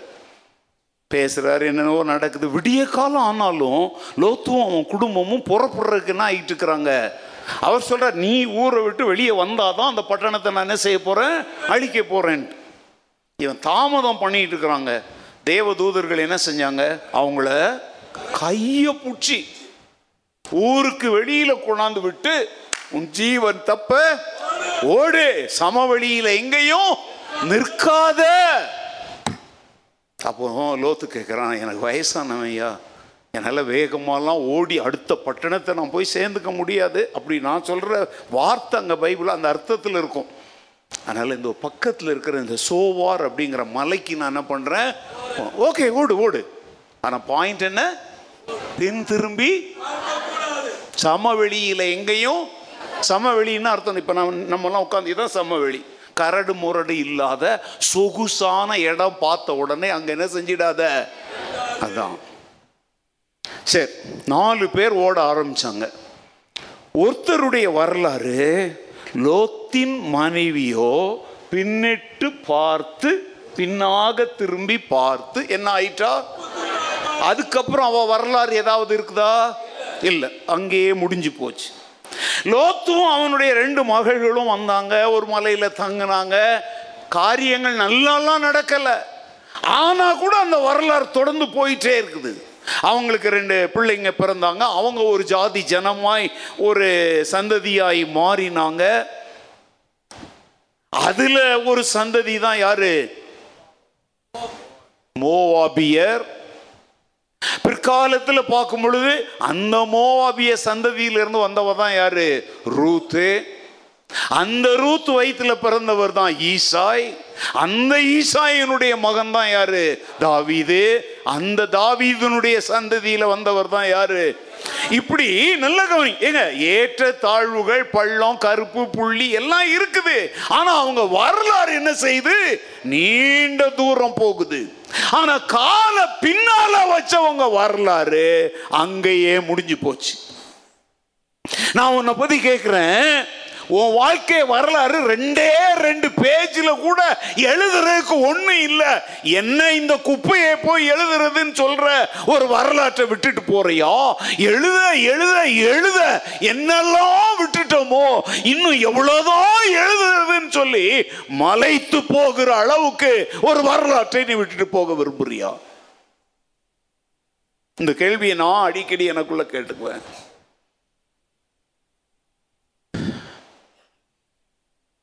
நம்ம பழைய சேர்ச்சி ஆரம்பித்த காலத்தில் ஒரு முறை நானும் ஜூடும் உட்காந்து ஏதோ வேலை செய்யும்போது பார்த்தா அவருடைய லேப்டாப்பு வந்து அப்போ என்கிட்ட லேப்டாப் இல்லை. என் ஃபோட்டோஸ் நிறைய வச்சுருந்தார். விதவிதமான போஸில் வச்சுருக்கிறார். என்ன நான் கேட்டேன் இது எப்படி இது இதெல்லாம் உங்களுக்கு கிடைச்சதுன்னா அதெல்லாம் உங்களுக்கு தெரியாது பாஸ்டர் அதெல்லாம் ஒரு ரகசியம் அப்படின்னார். என்ன ரகசியம்? ஞாபகம் இருக்கா ஆனால் இப்போ விட்டுட்டாருன்னு நினைக்கிறேன். ஒரே ஒரே இப்போ இன்னைக்கு நான் பிரசங்கம் பண்ணுறேன்னா இந்த பிரசங்கத்தில் ஒரு பத்து ஃபோட்டோ எடுத்திருப்பார். அப்போ அவர் சொன்னார் உங்கள் காலத்திற்கு அப்புறம் உங்கள் வரலாற்றை நாங்கள் எழுத விரும்புகிறோம். அப்போது எங்களுக்கு இதெல்லாம் தேவை அப்படின்னு அவர் சொன்னார். அதுக்காக போயிட்டு ஏன் பதர் எடுக்கலான்னு போயிட்டு அவர் நோண்டாதீங்க. ஏன்னா இப்போ தான் நிறைய பேர் எடுக்கிறாங்க. எல்லாம் எளிதில் வந்தாச்சு இப்போ. இப்போ என்னத்தில் வருது? வீடியோலே வருது பார்த்தீங்களா அதுலேயே நீங்கள் ஸ்டில் என்ன எடுத்துக்கலாம்? ஃபோட்டோ எடுத்துக்கலாம். ஏங்க அது வேற தப்பாக எடுத்து பயன்படுத்திடாதீங்க. என்கிட்ட சிலர் கேட்டாங்க. ஒரு கொரிய ஸ்தாபனம் வந்து என்கிட்ட கேட்டாங்க. ஃபஸ்ட் ரூபன் உங்களுடைய வாழ்க்கை வரலாற்றை நாங்கள் வந்து கொரிய மொழியில் வெளியிட விரும்புகிறோம் அப்படின்னு சொல்லிட்டு. சிலர் சமீபத்தில் கூட என்கிட்ட வந்து நம்ம சபையில் அவங்க இங்கே காணும் சௌகரியம் இங்கே காணும். அவங்க என்கிட்ட சொன்னாங்க நீங்கள் நேரம் கொடுத்தா வாரத்திற்கு ஒரு நாள் சில மணி நேரம் உங்களோடு நான் செலவிட்டு நீங்கள் அந்த சமயத்தில் நீங்கள் என்ன சொல்கிறீங்களோ அதெல்லாம் நான் என்ன பண்ணிக்கிறேன் ரெக்கார்ட் பண்ணிக்கிறேன். ரெக்கார்ட்னா என்ன ரெக்கார்ட் எழுதுறதோ ஏதோ ஒன்று பிட் பிட்டா பிட் பிட்டா இப்போ நான் அந்தமான் பற்றி எத்தனையோ சொல்கிறேன் ஏங்க இன்னும் நான் சொல்லாத எக்கச்சக்கம் இருக்குது வட இந்தியா எத்தனையோ சொல்லாதது இருக்குது வேதாகம கல்லூரி சொல்கிறது இன்னும் நிறைய இருக்குது. அப்போ அவங்க சொன்னாங்கன்னா இதெல்லாம் எபிசோடு எபிசோடா எனக்கு அப்படிலாம் நேரம் கொடுக்க என்னால் முடியல. நான் எதற்கு இது உங்களுக்கு ஏங்க நான் ஒரு சின்ன ஊழியக்காரன். நானே இப்படி சொல்லுவேன்னா உலக அளவில் தேவனால் பயன்படுத்தப்படுகிற எத்தனை பரிசுத்தவான்களுடைய வாழ்க்கை எவ்வளோ பெரிய நீண்ட சரித்திரம் உடையதாக இருக்கும். சொல்லுவாங்க இந்த விசுவாச வீரர்களுடைய வரலாற்றில் நம்ம இடம் பிடிக்கணுங்க.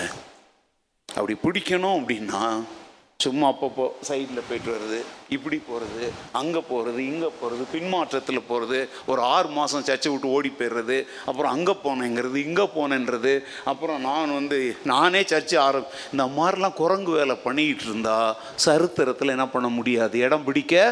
அந்த சரித்திரம் எழுதினாலும் கச்சான் பூச்சான்னு நல்லா இருக்கா? கரெக்டா ஒரு இன்னைக்கு மத்தியானம் போய் என்ன செய்யுங்களா சாப்பிடாதீங்க. ஒரு கப் டீ ஒரு கப் காப்பி ஒரு கப் பார்லிக்ஸ் eh, ஒரு கப் பூஸ்ட் ஒரு கப் எலுமிச்சம் ஜூஸ் ஒரு கப் ஆரஞ்சு ஜூஸ் அப்புறம் என்னது? ஒரு கப் தண்ணி ஒரு கப் பால். வேறு என்னெல்லாம் சாப்பிட்றீங்க? எல்லாத்தையும் ஊற்றி இன்னைக்கு மதியானம் சாப்பிட்ருங்க சாயங்காலம் அட்மிட் ஆயிடலாம் தாங்குமா வயிறு? சொல்லுங்க. அதை மாதிரி தான் உன் வாழ்க்கை வரலாறு இந்த மாதிரி கச்சாம் புச்சான்னு இருக்கக்கூடாது. அப்படியே பாருங்க தாவீதினுடைய வர- அங்கே ஒரு வீழ்ச்சி இருக்கும். அதுவும் தான் வரலாறு. அந்த வீழ்ச்சி அவனை கேவலப்படுத்துறதுக்கு எழுதலை. இன்னொருத்தன் அந்த இடத்துல வரும்பொழுது ஓகே ஜாக்கிரதை. கரெக்டா இப்போ நம்ம இப்போ கேர் வருதுன்னா ஆக்சிடென்ட் ஸ்பாட் டிரைவ் ஸ்லோலி அப்படின்னு போட்டிருக்காங்களா? அதுக்காக அந்த ஆக்சிடென்ட் ஸ்பாட்டை ஒழிச்சிட முடியுமா? அது வந்து எல்லாருக்கும் ஒரு எச்சரிப்பானது. ஸோ இங்கே என்ன சொல்கிறாங்கன்னா அவங்க விரும்பி இருந்தால் திரும்பி போயிருக்கலாம். ஏன்? அவங்க பட்ட பாடுகள். அவங்க கண்ட கஷ்டங்கள் அவங்க பட்டினி பிள்ளைகளை இழந்தாங்க. நம்ம ஒரு பாட்டு பாடுறோம். என்னது தெரியுமா? இயேசுவின் பின்னே போக துணிந்தேன்.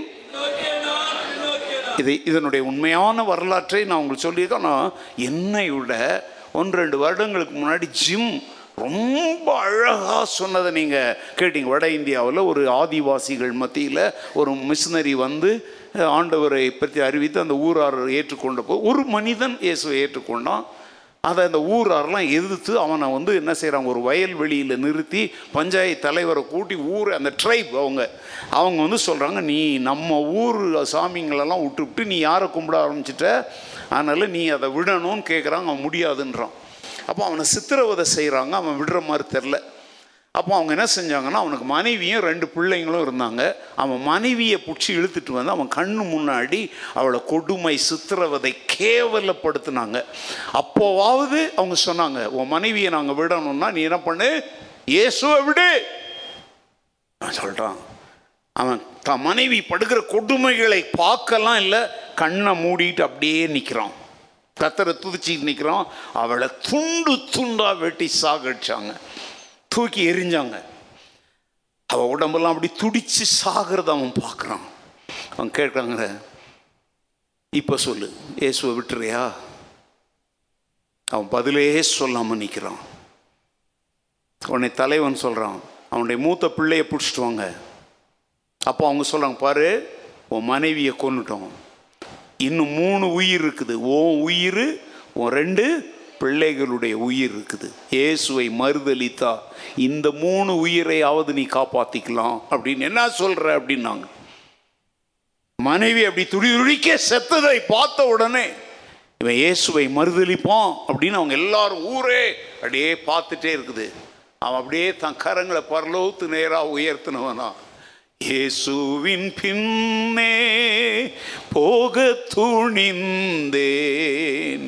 பின்னோக்கே நான் பின்னோக்கே நான் அப்படின்னு பாடினோம் எங்கள் இதெல்லாம் எழுதி வச்சு இசையமைத்து பாடலைங்க.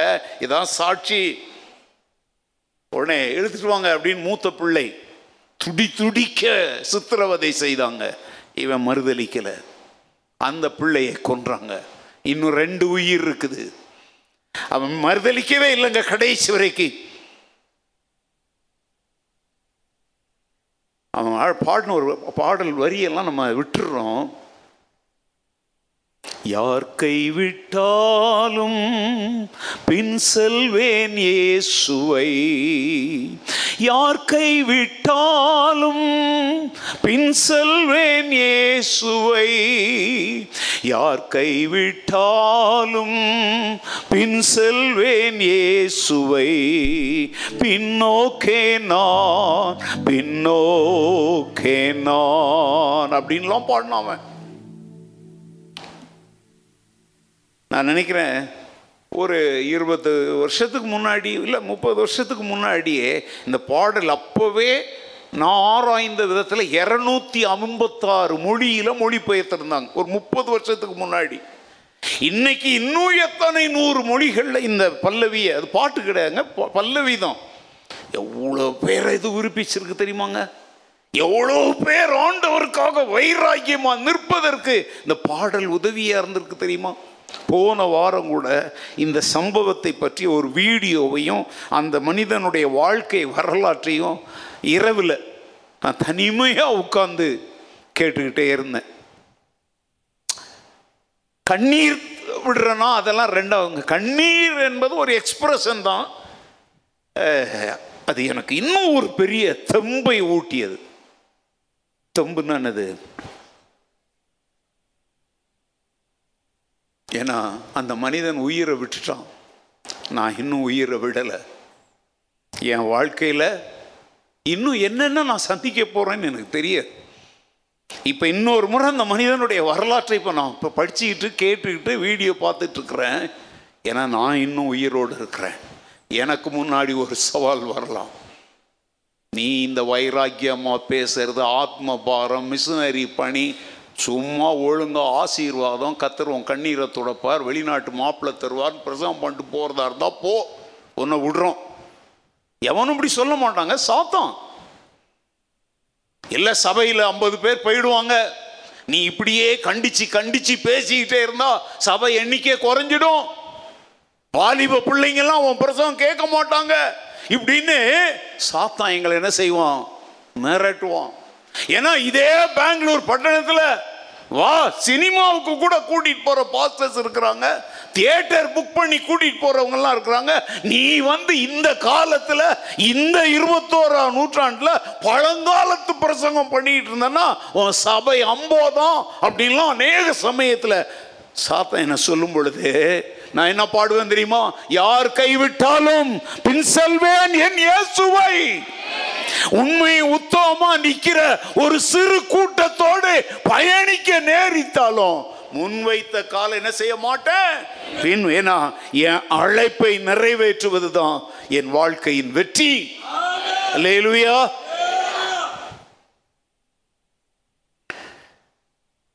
பவுல் சொல்றார் பிலிப்பியர் மூன்றாவது அதிகாரத்தில் நான் ஒன்று செய்கிறேன். பின்னானவைகளை மறந்து முன்னானவைகளை நாடி கிறிஸ்து இயேசுவுக்குள் பரம அழைப்பின் பந்தய பொருளுக்காக லக்கை நோக்கி.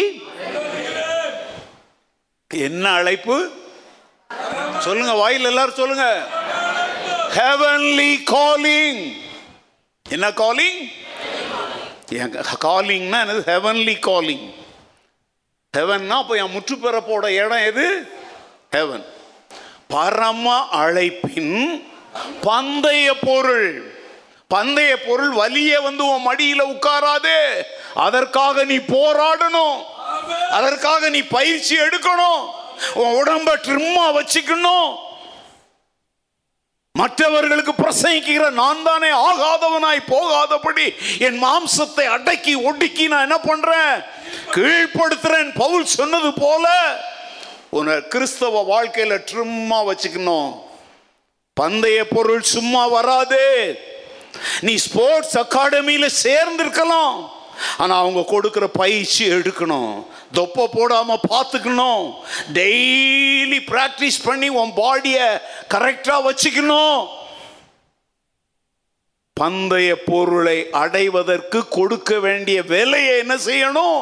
கொடுக்கணும். இன்னைக்கெல்லாம் நிறைய பேர் காணிக்க கொடுத்தா பரலும் கட்டிடும்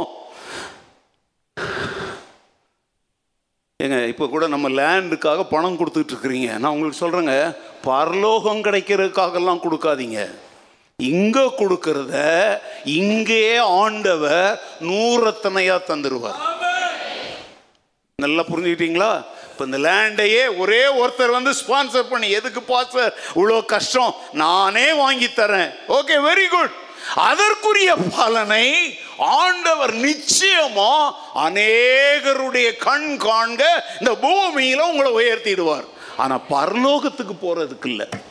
பரலோகத்துக்கு போகணும்னா அந்த பின்னால பார்க்காம முன்னோக்கி ஓட்டத்தை தொடருகிறோம் பார்த்தீங்களா அதுதான் பரலோக பயணம். இல்லையா ஆனால் இன்றைக்கு அநேக ஊழியர்கள் இதுக்கு நீங்கள் கொடுத்தீங்கன்னா இந்த பல்கலைக்கழகங்கிட்ட இந்த குளங்கட்ட இந்த மலைக்கட்ட அது கட்ட இப்படி மக்கள்கிட்ட வசூல் பண்ணிகிட்டு இருக்கிறாங்கங்க. சரி அது அவங்க வேலை. ஆனால் சத்தியத்தை சொல்ல வேண்டியது எங்களுடைய வேலை. கொடுக்குறோமே இப்போ காணிக்கெல்லாம் போட்டோமே. இதெல்லாம் பரலோகத்துக்கு போகிறது இல்லைங்க பரலோகத்தின் பணி பூமியில் நடப்பதற்கு நம்ம கொடுக்குறோம். ஆனால் பரலோகம் போகணும் அப்படின்னா விசுவாசத்தில் நாம் வாழ வேண்டும். இல்லையிலு அதைத்தான் பவுல் சொல்கிறார் ஓகே. முன் வைத்த காலை நான் வந்து நாற்பத்தாறு வருஷம் ஆச்சா ஓகே நாற்பத்தாறு வருஷம் முடிஞ்சிச்சு. இது நாற்பத்தி ஏழாவது வருஷம். உங்களை நிறைய பேர் பிறந்திருக்கவே மாட்டீங்கல்ல? அன்னைக்கு நான் வந்தேங்க ஊழியத்துக்கு. நான் அது எத்தனையோ முறை உங்களுக்கு சொல்கிறேன் ஊழியம்னா என்னன்னு கூட தெரியாது தான் வந்தேன். இப்படி ஒரு ஸ்தாபனம் பாஸ்டர் பட்டம் மாத சம்பளம் இப்படிலாம் ஒன்றுமே தெரியாது. நத்திங் வெரி ஒரு கிறிஸ்தவ குடும்பத்தில் பிறந்த நானே இப்படி பன்றி மாதிரி வாழ்ந்திருந்தேன்னா என்னை போல எவ்வளோ பேர் இருப்பாங்க? அவங்களுக்கு போய் நம்முடைய சா சுவிசேஷம் சொல்லணும்னு கூட எனக்கு தெரியாதுங்க. நமக்கு நேர்ந்த சாட்சி என்ன செய்யணும்? நான் எப்படி மாற்ற அந்த மாதிரி தான் நான் ஊழியத்துக்கெலாம் வந்தேன். உங்களுக்கு தெரியுமா உங்களுக்கு? இடையில எத்தனை எத்தனை முறை நான் பின் திரும்பி அப்படின்னா பின்மாற்றத்தில் இல்லைங்க. இதை விட்டுட்டு வேற துறையில் நான் போவதற்கு எத்தனை வாய்ப்புகளை சாத்தான் திறந்து விட்டான் தெரியுமாங்க? நான் சொல்கிறேன் என்னை பற்றி அறியாதவங்க வேணால் என்னத்தையா உளருவாங்க. ஆனால் என்னை நெருங்கி அறிந்திருந்தீங்கன்னா நல்லா கவனிச்சுங்க வயிற்று பிழைப்புக்காகலாம் இன்னைக்கு அப்படி பிழைக்கணும்னு போயிருந்தா இதை விட நல்லா கவனிச்சுங்க உலக பிரகாரமாக நான் சொல்கிறது மகிமையானதை சொல்லலை. கத்தர் எனக்கு கொடுத்துருக்கிற தாளந்துகள் திறமைகளை உலகத்தில் போய் நான் பயன்படுத்தியிருந்தேன்னா வேறு ஏதாவது ஒரு துறையில் இன்னைக்கு நான் எப்படி பலரால் பார்க்கப்படுகிறேனோ அதே மாதிரி தான் நான் இருந்திருப்பேன். நிச்சயமாக சொல்கிறேங்க வீடு வீடாக வயிறு வளர்க்குறதுக்கு ஐநூறுரூபா காணிக்கைக்காகலாம் நான் அலையிற நிலைமையில் என்ன ஆண்டவர் உண்டாக்கலை. ஏன்? அரசியல் கட்சியில் அவங்களுக்கெல்லாம் சொல்லியிருக்கிறேன் ஞாபகம் இருக்கா உங்களுக்கு? அந்தமான் தீவில் கவர்னர் நடத்தின ஒரு கிறிஸ்மஸ் ஃபங்க்ஷனில் என்னை பேச வச்சாங்க. பல மொழி மக்கள் நிறைந்த அந்த இடத்துல அப்போ யங் மேன் எனக்கு வயசு வந்து இருபது வயசு. எத்தனை வயசு? இருபது வயசு. கவர்னர் அங்கே உட்காந்துருக்கு லெப்டினன்ட் கவர்னர் அரசாங்கம் நடத்துகிற கிறிஸ்மஸ் விழாங்க. அதில் என்னை பேச விட்டாங்க. நான் கொஞ்சம் இங்கிலீஷ் ஹிந்தி மலையாளம் தமிழ் இந்த நாலு லாங்குவேஜ் அங்கே மெயின் அது மற்றெல்லாம் இருப்பாங்க. எல்லாத்துலேயும் நான் ப்ரிப்பேர் பண்ணிவிட்டு டைம்லாம் ரொம்ப கம்மி தான் கொடுப்பாங்க. ஏன்னா கவர்மெண்ட் ஃபங்க்ஷன் பார்த்தீங்களா பத்து நிமிஷம் தான் கொடுத்தாங்க. எவ்வளவு? பத்து நிமிஷம். கவர்மெண்ட் கார் வந்து என்னை கூட்டிகிட்டு போகும். அதில் நான் பேசுகிறதுக்கு அரசாங்கம் எனக்கு என்ன கொடுக்கும்? பணம் கொடுக்கும். அப்புறம் அரசாங்க கார் என்னை கொண்டாந்து வீட்டில் விட்டு போகும். இருபது வயசில். கற்பனை பண்ணி பாருங்க. தம்பி இருபது வயசுல அங்கே யாராவது இருந்தா இந்த மாதிரி ஒரு கனத்திற்குரிய பாத்திரமாய் என் போதகரை போல நானும் மாற விரும்புறேன்னு உனக்கு ஒரு கண்ணீர் வந்தா நீ பாக்கியவான்.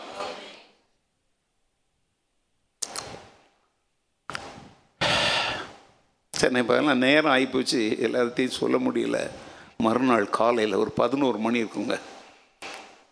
ஒரு எட்டு பேர் அல்லது பத்து பேர். நான் முன்பின் பார்த்துறாதவங்க என்னை தேடி வந்தாங்க. பெரியவங்கெல்லாம். நான் சின்ன பையன். அவங்க யாருன்னே எனக்கு தெரியாது. ஹிந்தியில் பேசுகிறாங்க அப்போ நான் ஹிந்திலாம் பேசுவேன். அப்போ வந்து உட்கார வச்சு பேசின போது அவங்க என்கிட்ட சொன்னாங்க சார் ஐயா நாங்கள் நேற்று சார் சார் நேற்று நீங்கள் பேசுனதை நாங்கள் கேட்டோம். அப்படின்னு ஓகே ரொம்ப சந்தோஷம். நீங்கள் அங்கே வந்திருந்தீங்களா? அப்படின்ட்டு. அப்புறம் கேட்டேன் ஓகே இப்போ நீங்கள் எதுக்காக வந்திருக்கீங்க? அப்படின்னு கேட்டேன். அவங்க வந்து என்ன சொன்னாங்க தெரியுமாங்க? ஏன்னா புதுசாக சில இருக்கிறீங்களோ உங்களுக்கு சொல்கிறேன் நீங்கள் வந்து அப்படியே ஒரு ஒரு அஞ்சு நிமிஷம் அந்த ஹிந்திலையும் இங்கிலீஷ்லேயும் ஒரு கொட்டேஷன் சொன்னீங்க. அதை நீங்கள் சொல்லும்போது மக்கள் மத்தியில் இருந்து அந்த ஆரவாரத்தையும் அந்த ஆர்ப்பரிப்பையும் நாங்கள் பார்த்தோம். பர்டிகுலராக இந்த யூத்ஸ் எல்லாம் அப்படியே உங்கள் மேலே விழுற மாதிரி இருந்தாங்க. சரிப்பா அதுக்கு என்ன அப்படின்னாங்க. நான் அதை பார்க்கலங்க. அவங்க சொன்னாங்க ஏன் சார்? இந்த சின்ன வயசில் போய் இல்லாத இயேசுநாதரை பற்றி இப்படி பேசுகிறீங்களே அவன் சொன்னதை சொல்கிறேங்க எப்படி? இல்லாத இயேசுநாதரை பற்றி சொல்கிறீங்க அப்படியே ஜனங்கள்லாம் உங்கள் பக்கம் சாயிறாங்க. நாங்கள் உங்களுக்கு ஒரு ஆஃபர் வைக்கிறோம் சார். அது வந்து கம்யூனிஸ்ட் கட்சி. இந்த அந்தமான் நிக்கோபார் தீவுகளின் இளைஞர் அணி செயலாளராக உங்களை நாங்கள் ஏற்றுக்கொள்கிறோம்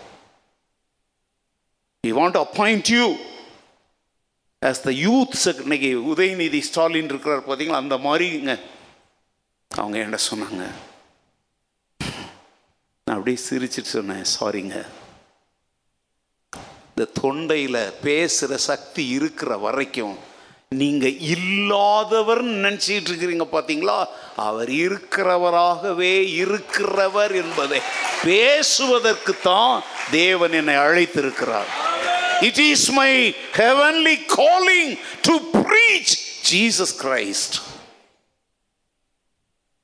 அதில் ஒரு சிலர் என்ன பார்த்து தம்பி நாங்கள்லாம் இப்படி யாரையும் தேடிலாம் போக மாட்டோம். தொண்டனா இருந்து கொடி பிடிச்சி அடி வாங்கி மண்டையை உழைச்சி ஜெயிலுக்கு போய் தான் யாரும் வர முடியும்.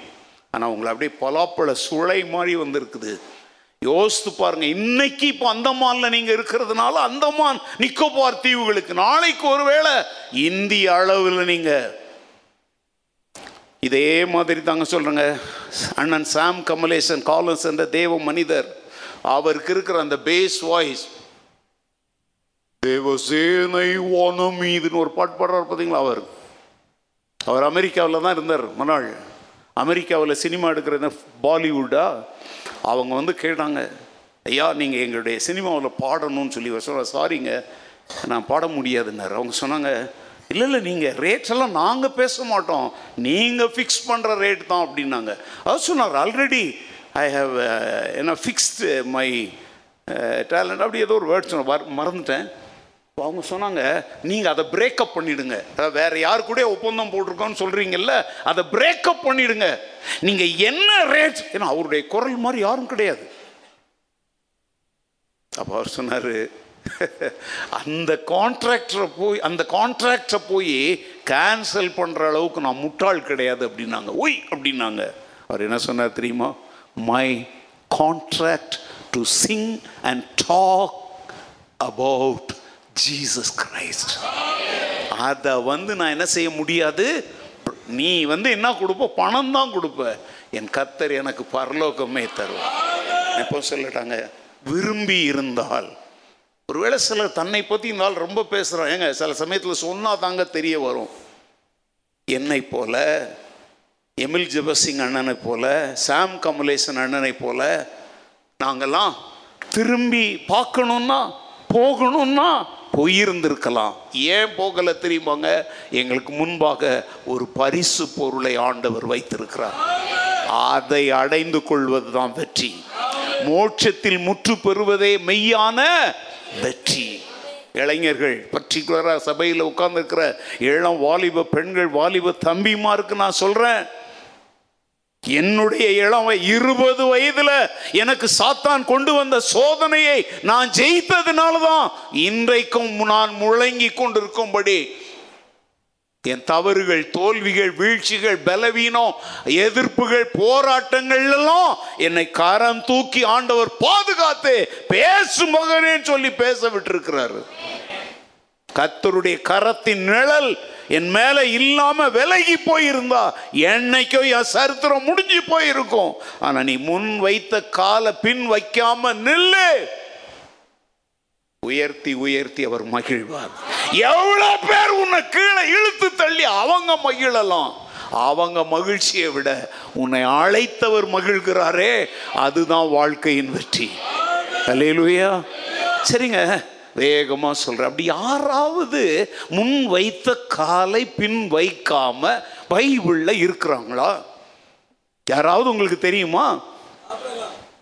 இவருக்கு வெளியே நின்று கேட்டுவிட்டு சொல்கிறார் ஓகே நீங்கள் வராதவங்க சொல்லுங்கள் யாராவது தெரியுமாங்க? எங்க ஒன்றா ரெண்டா? எவ்வளோ எங்கள் நிறையா இருக்கிறாங்க. நான் வேகமாக ஏழு பேரை பற்றி சொல்கிறேன் முடிஞ்சால் ஏழு நிமிஷத்தில் முடிக்க முயற்சிக்கிறேன். பார்க்கலாம் என் திறமை எவ்வளோ நம்பர் ஒன் ஆபிரகாம். ஆதியாகமம் பனிரெண்டாவது அதிகாரத்தில் ஆண்டவர் ஆபிரகாமை அழைக்கிறார். உன் தேசம் உன் இனம், உன் தகப்பனுடைய தகப்பன் வீட்டை விட்டு புறப்பட்டு புறப்பட்டு நான் உனக்கு காண்பிக்கும் தேசத்துக்கு போ. நான் உனக்கு காண்பிக்கும் தேசத்துக்கு ஏங்க அப்ப அவன் எங்க வாழ்ந்துட்டு இருக்கிறான் தெரியுமா? மெசபடோமியான்னு சொல்றோம் இல்லையா? மெசபடோமியா அங்க வாழ்ந்துட்டு இருக்கிறான் எல்லாம் பக்கத்துல தான். ஓகே இங்க இருந்து என்ன அது தும்கூர்னு வச்சுக்கோங்களேன். ஆண்டவர் அழைக்கிறார். அவங்க அப்பா தேராகு என்ன வேலை செய்கிறவர் விக்கிரகங்களை தான் பொம்மை விற்கிறாங்கல்ல எப்போ அதை செய்கிறவர் பைபிளில் இல்லை வரலாற்று புஸ்தகங்கள் இருக்குது. ஒரு நாள் சாப்பிட்றதுக்கு மத்தியானம் வந்து அவங்க அப்பா தேராக என்ன பண்ணார் மகனே நீ கடையை பார்த்துக்கப்பா அப்படின்னு சொல்லிட்டு அவர் சாப்பிட வீட்டுக்கு போயிட்டாராம். இந்த பொம்மைங்களை விற்கிறார் பற்றி பொம்மைன்னா வேறு பொம்மைங்க. பிள்ளைங்க விளையாடுற பொம்மை இல்லை கும்பிடுற பொம்மை. ஓகே அது என்ன நீங்கள் புரிஞ்சுக்கோங்க ஏன்னா அது வேற ரொம்ப இடப்பு ஏன்னா என்னடா வரும்னு பார்த்துக்கிட்டு இருக்கானுங்க. உடனே அவங்க அப்பா போயிட்ட உடனே இவர் நம்ம அப்பாவே செய்கிறாரு நெருப்பில் சுடுறாரு. இங்கே கொண்டாந்தி வச்சு சாமின்னு விற்கிறாரு அப்படின்னு சொல்லிட்டு இவர் என்ன பண்ணார் தெரியுமா? ஒரு கம்பு எடுத்து இதுக்கு அச்சு எல்லாத்தையும் நுறுக்கிட்டார். எல்லாம் கீழே விழுந்து மண்டை வேற கால் வேற கை வேற எல்லாம் கிடக்குது அவங்க அப்பா சாப்பிட்டு வந்துட்டு ஏ என்னடா இதுன்னா? அப்பா நீங்கள் சாப்பிட போனோடனே இதுங்க ஒன்றுக்கு ஒன்று சண்டை போட்டுக்கிட்டு ஒன்று ஒன்று அச்சு இப்படி விழுந்துச்சு. அது எப்படா சண்டை போடும்? அப்படின்னு கேட்டாராம். நீங்கள் தானே சொல்கிறீங்க அது சாமி அதுக்குள்ளே உயிர் இருக்குது கும்பிடுங்கன்னு சொன்னீங்கல்ல அந்த உயிர் இருக்குதுண்ணா ஏய் அதெல்லாம் உயிர் கிடையாது அப்போ அவன் சொன்னாராம் அப்போ உயிர் உள்ள தேவன் இது இல்லை இன்னொருவர் இருக்கிறார். ஏங்க ஆபரகாம் உன்னுடைய அழைப்பு விசேஷமானது யாரும் போய் சுவிசேஷம்லாம் சொல்லலை. அவங்க அப்பா ஒரு விக்கிரக ஆராதனைக்காரர் விக்கிரகங்களை செய்து விற்கிறவர்.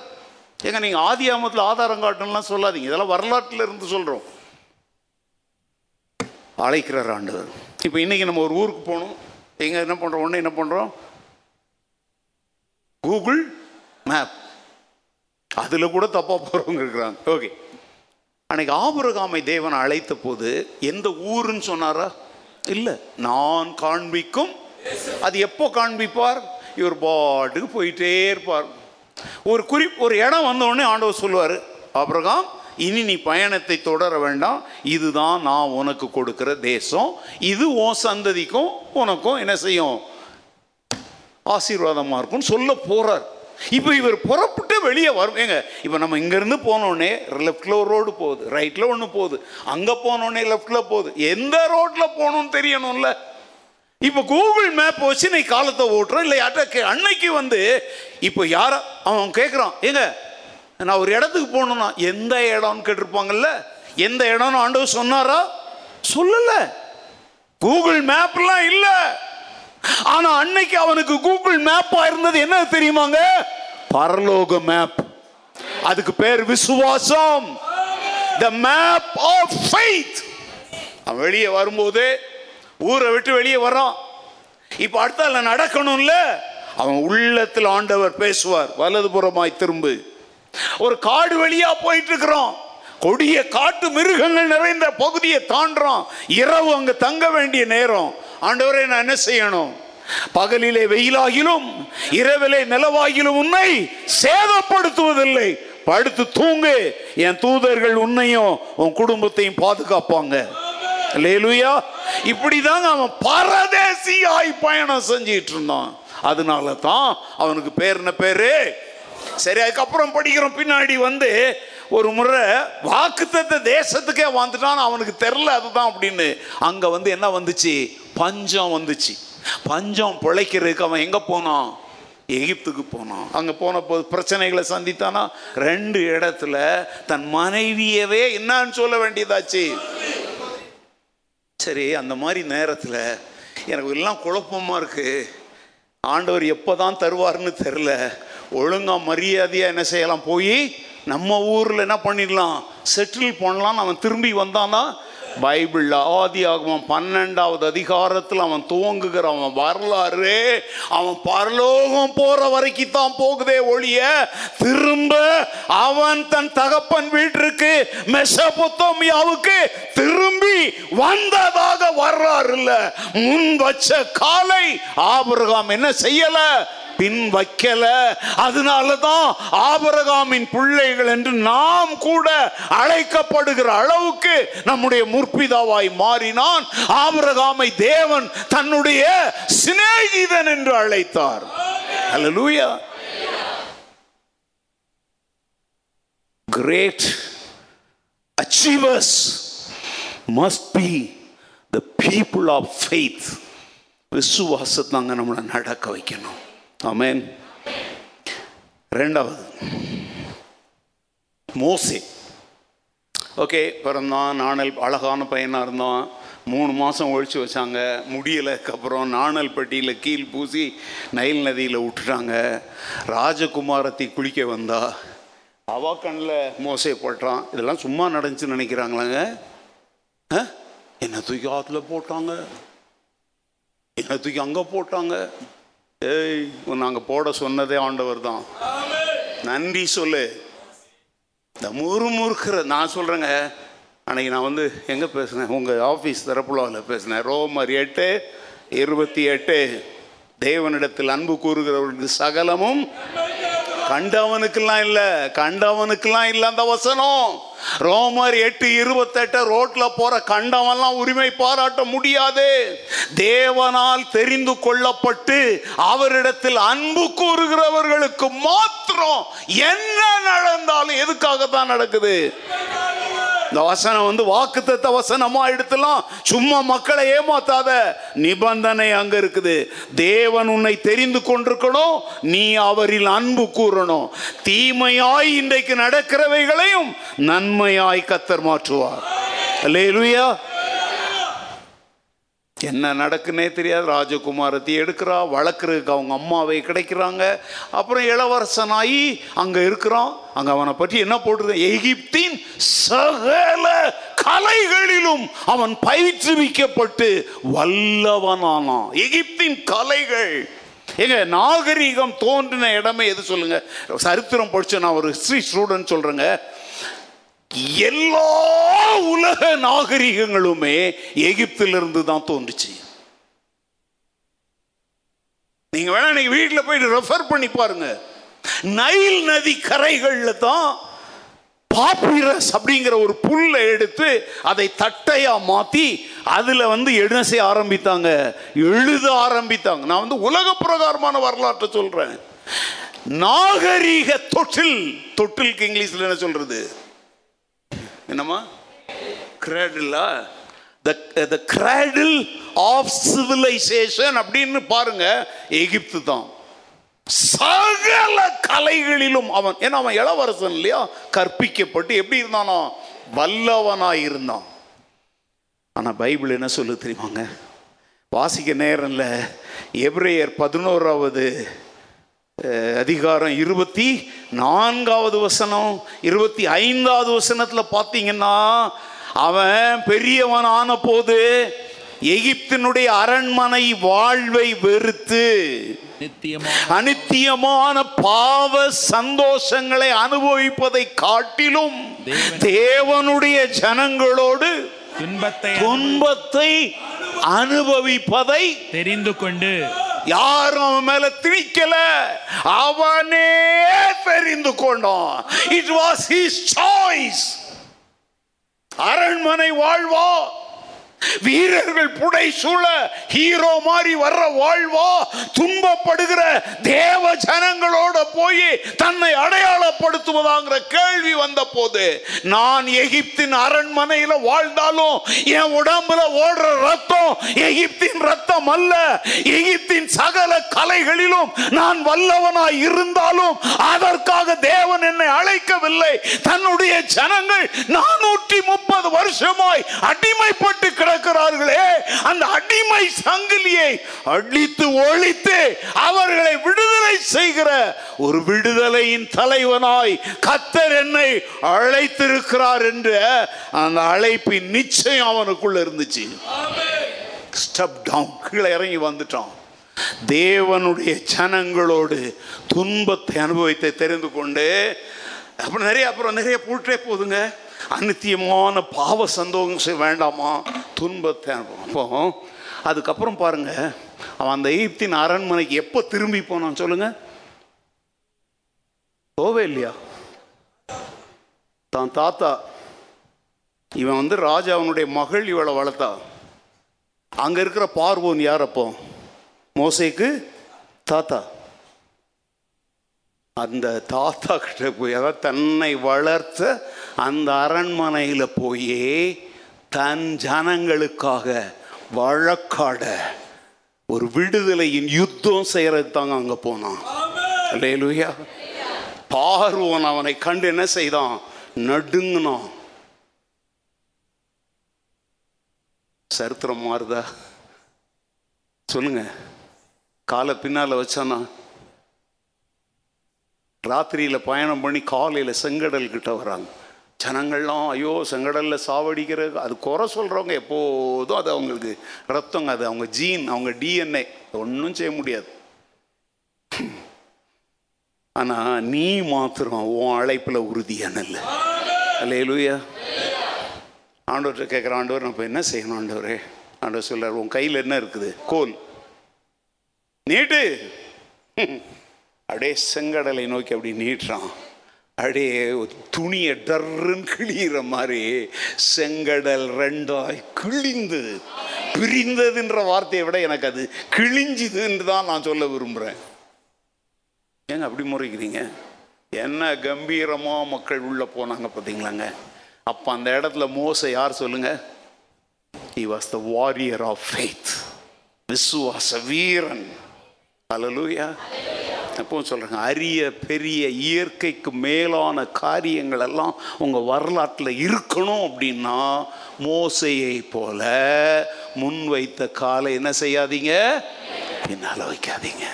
உங்களுக்காக ஒரு பெரிய வரலாறு காத்திருக்குது. அற்ப சந்தோஷம் அரண்மனை வாழ்வு இதுக்காகலாம் அதை போய் விற்று போடுறாதப்பா ஒரு பயிற்றம் கூழ் சிகப்பு கலர் கூழுக்காக தன் சேஷ்டபுத்திர பாகத்தை வித்துட்டு அதுக்கப்புறம் ஏசா என்ன வடிச்சான்? அருமையான வாலிப தம்பி அருமையான வாலிப தங்கச்சி உங்களுக்கு தான் சொல்கிறேன் நீ படிக்க போகிற இடத்துல டியூஷன் போகிற இடத்துல காலேஜில் வேலை செய்கிற இடத்துல என்னென்னவோ கவரும். ஆனால் உனக்கு தெரியுமா? உன்னை உன் தாயின் வயிற்றில் கருவாக உருவாக்கும் பொழுதே உன்னை எந்த உயரத்திற்கு என்ன உன்னதத்திற்கு கொண்டு போகணுங்கிறத அவர் ஏற்கனவே திட்டமிட்டுட்டாரு. Please Go along with God's plan. Cooperate with God so that He can exalt you. அவர் திட்டப்படி அவர் உன்னை உயர்த்தட்டும். ஓடி போற ஒரு பெண்ணோட விட்டுட்டு போற ஒரு பையனோட வாழணுங்கிறதுக்காக இயேசுவை வித்துடாத. உன்னை குறித்து அவருடைய திட்டங்கள் அனாதி காலங்களானது. தேவன் தம்மிடத்தில் அன்பு கூறுகிறவர்களுக்கு உண்டு பண்ணினவைகளை கண் காணவும் இல்லை காது அவ்வளவு பெருசா உனக்கு வச்சிருக்கிறார். அலையிலுயா நான் சொல்கிறேங்க இவ்வளோ வயசுக்கு வந்துட்டேன். இன்னும் நான் சாகிறதுக்குள்ள நான் சிறுமைப்படுவேன்னு நிறைய பேர் நினைக்கலாம். நான் சொல்கிறேன் இல்லை இன்னும் எனக்கு எக்ஸால்டேஷன் ஆண்டவர் வச்சிருக்கிறார். ஐ வில் எக்ஸல் அலையிலுயா நிச்சயமா நான் சொல்றேங்க. இன்னைக்கு ஒரு பத்து சேரங்க காலியா கிடக்குங்கிறதுக்காக என் ஊழியத்தினுடைய தோல்வின்னு அதை நினைச்சிடாதீங்க. காலி சேர் என் தோல்வி அல்ல.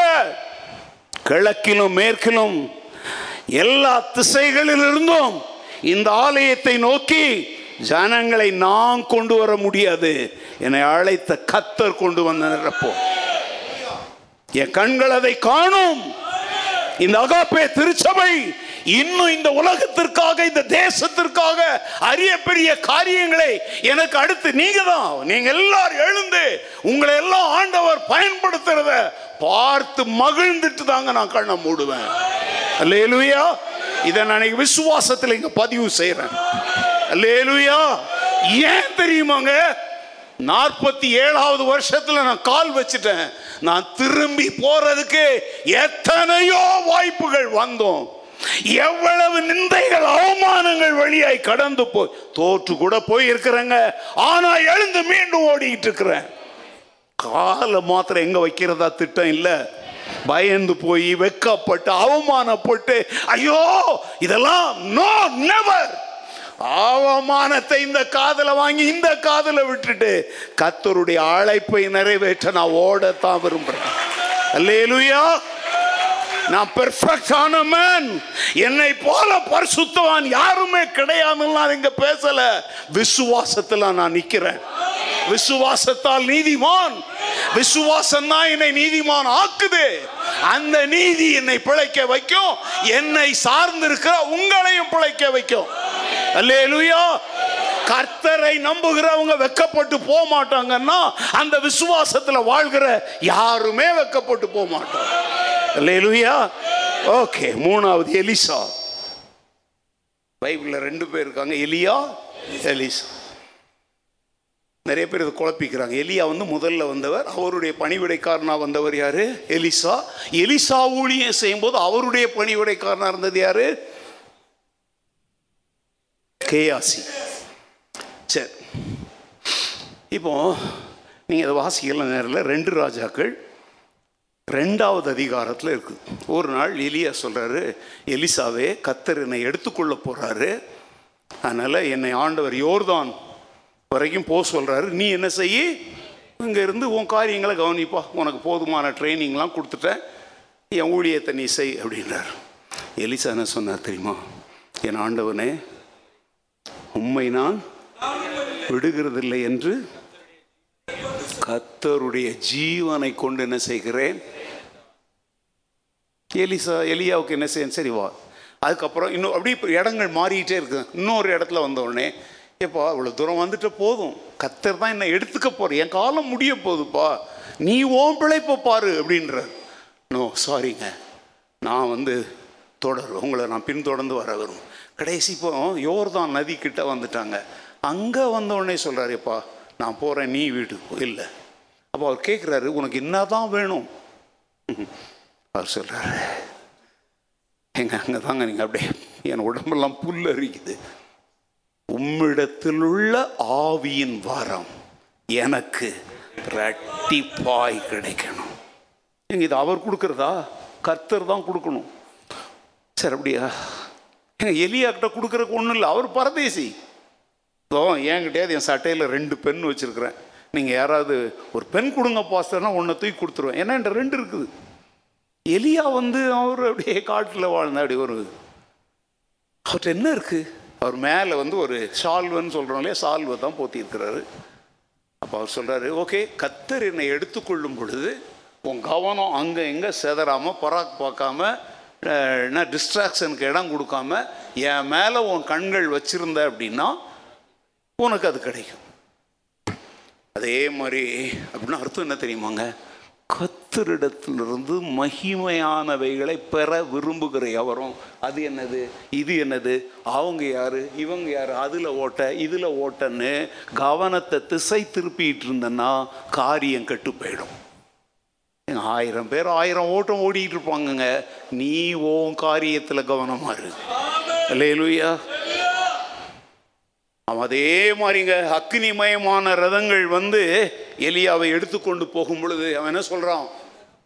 என் தகப்பனே இஸ்ரவேலுக்கு குதிரை வீரரும் இராணுவம் ஆயிருந்தவரே. அப்படின்னு அவன் கதறும் பொழுது எலியா மேல தோல்ல போட்டிருந்தார் பார்த்தீங்களா அந்த சால்வை வந்து எங்க விழுது? கீழே விழுது. அதை போய் யார் எடுத்துக்கிட்டா? இப்போ ஆவியின் வரத்தை தானே இவர் கேட்டாரு. ஸ்பிரிச்சுவலில் தான் இவர் கேட்டார். இவர் திரும்பி போகிறார் அங்கே நடுவில் என்ன வருது திரும்பவும்? யோர்தான் நதி வருது. இப்போ தாண்டி போகணும்ல? உடனே இவர் என்ன பண்ணார் தெரியுமா? அந்த சால்வையை தண்ணியில் மம்கிட்டு அதை முறுக்கி அந்த தண்ணியை பார்த்து அடிக்கிறார். எலியாவின் தேவன் எங்கே? அப்படின்னு அந்த தண்ணியில் அடித்த உடனே அந்த தண்ணி ரெண்டாய் பிரிந்தது. அங்க தெரிஞ்சிருச்சு எலியாவின் மேல் இருந்த அபிஷேகம் இப்ப யார் மேல வந்தாச்சு? அல்லேலூயா. அல்லேலூயா. நல்லா கவனிங்க அற்பமான அழிந்து போகிறவைகளை தேடாத அழிவில்லாத நித்திய தெய்வீக வல்லமையை தேடு. முதல் ஆராதனையில் சொன்ன முடிஞ்சோன்னு ஒரு சகோதரி ஒரு மெடிக்கல் ரிப்போர்ட்டை எடுத்துட்டு வந்து எனக்கு ஏற்கனவே அஞ்சு ஆபரேஷன் ஆயிடுச்சு. இப்போ இன்னும் ஒரு ரெண்டு ஆபரேஷன் நடக்கணும்னு சொல்றாங்க.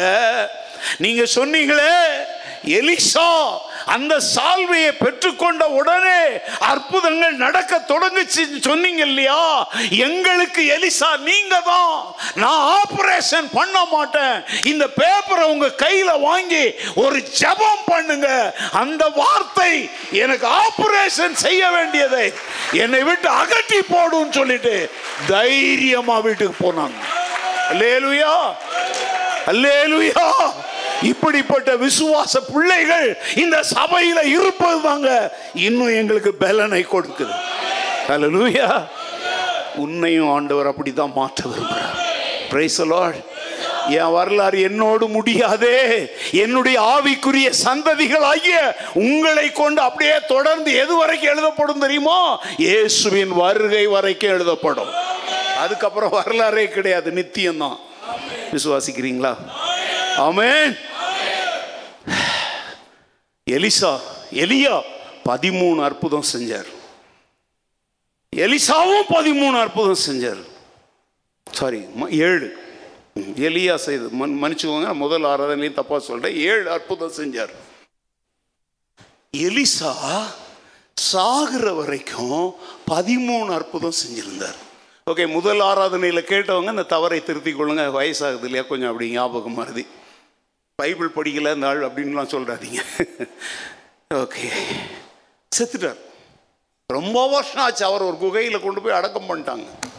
இஸ்ரவேலருக்கும் மற்ற ஜனங்களுக்கும் ஒரு யுத்தம் நடக்கும்போது ஒரு வீரன் செத்து போயிட்டான்.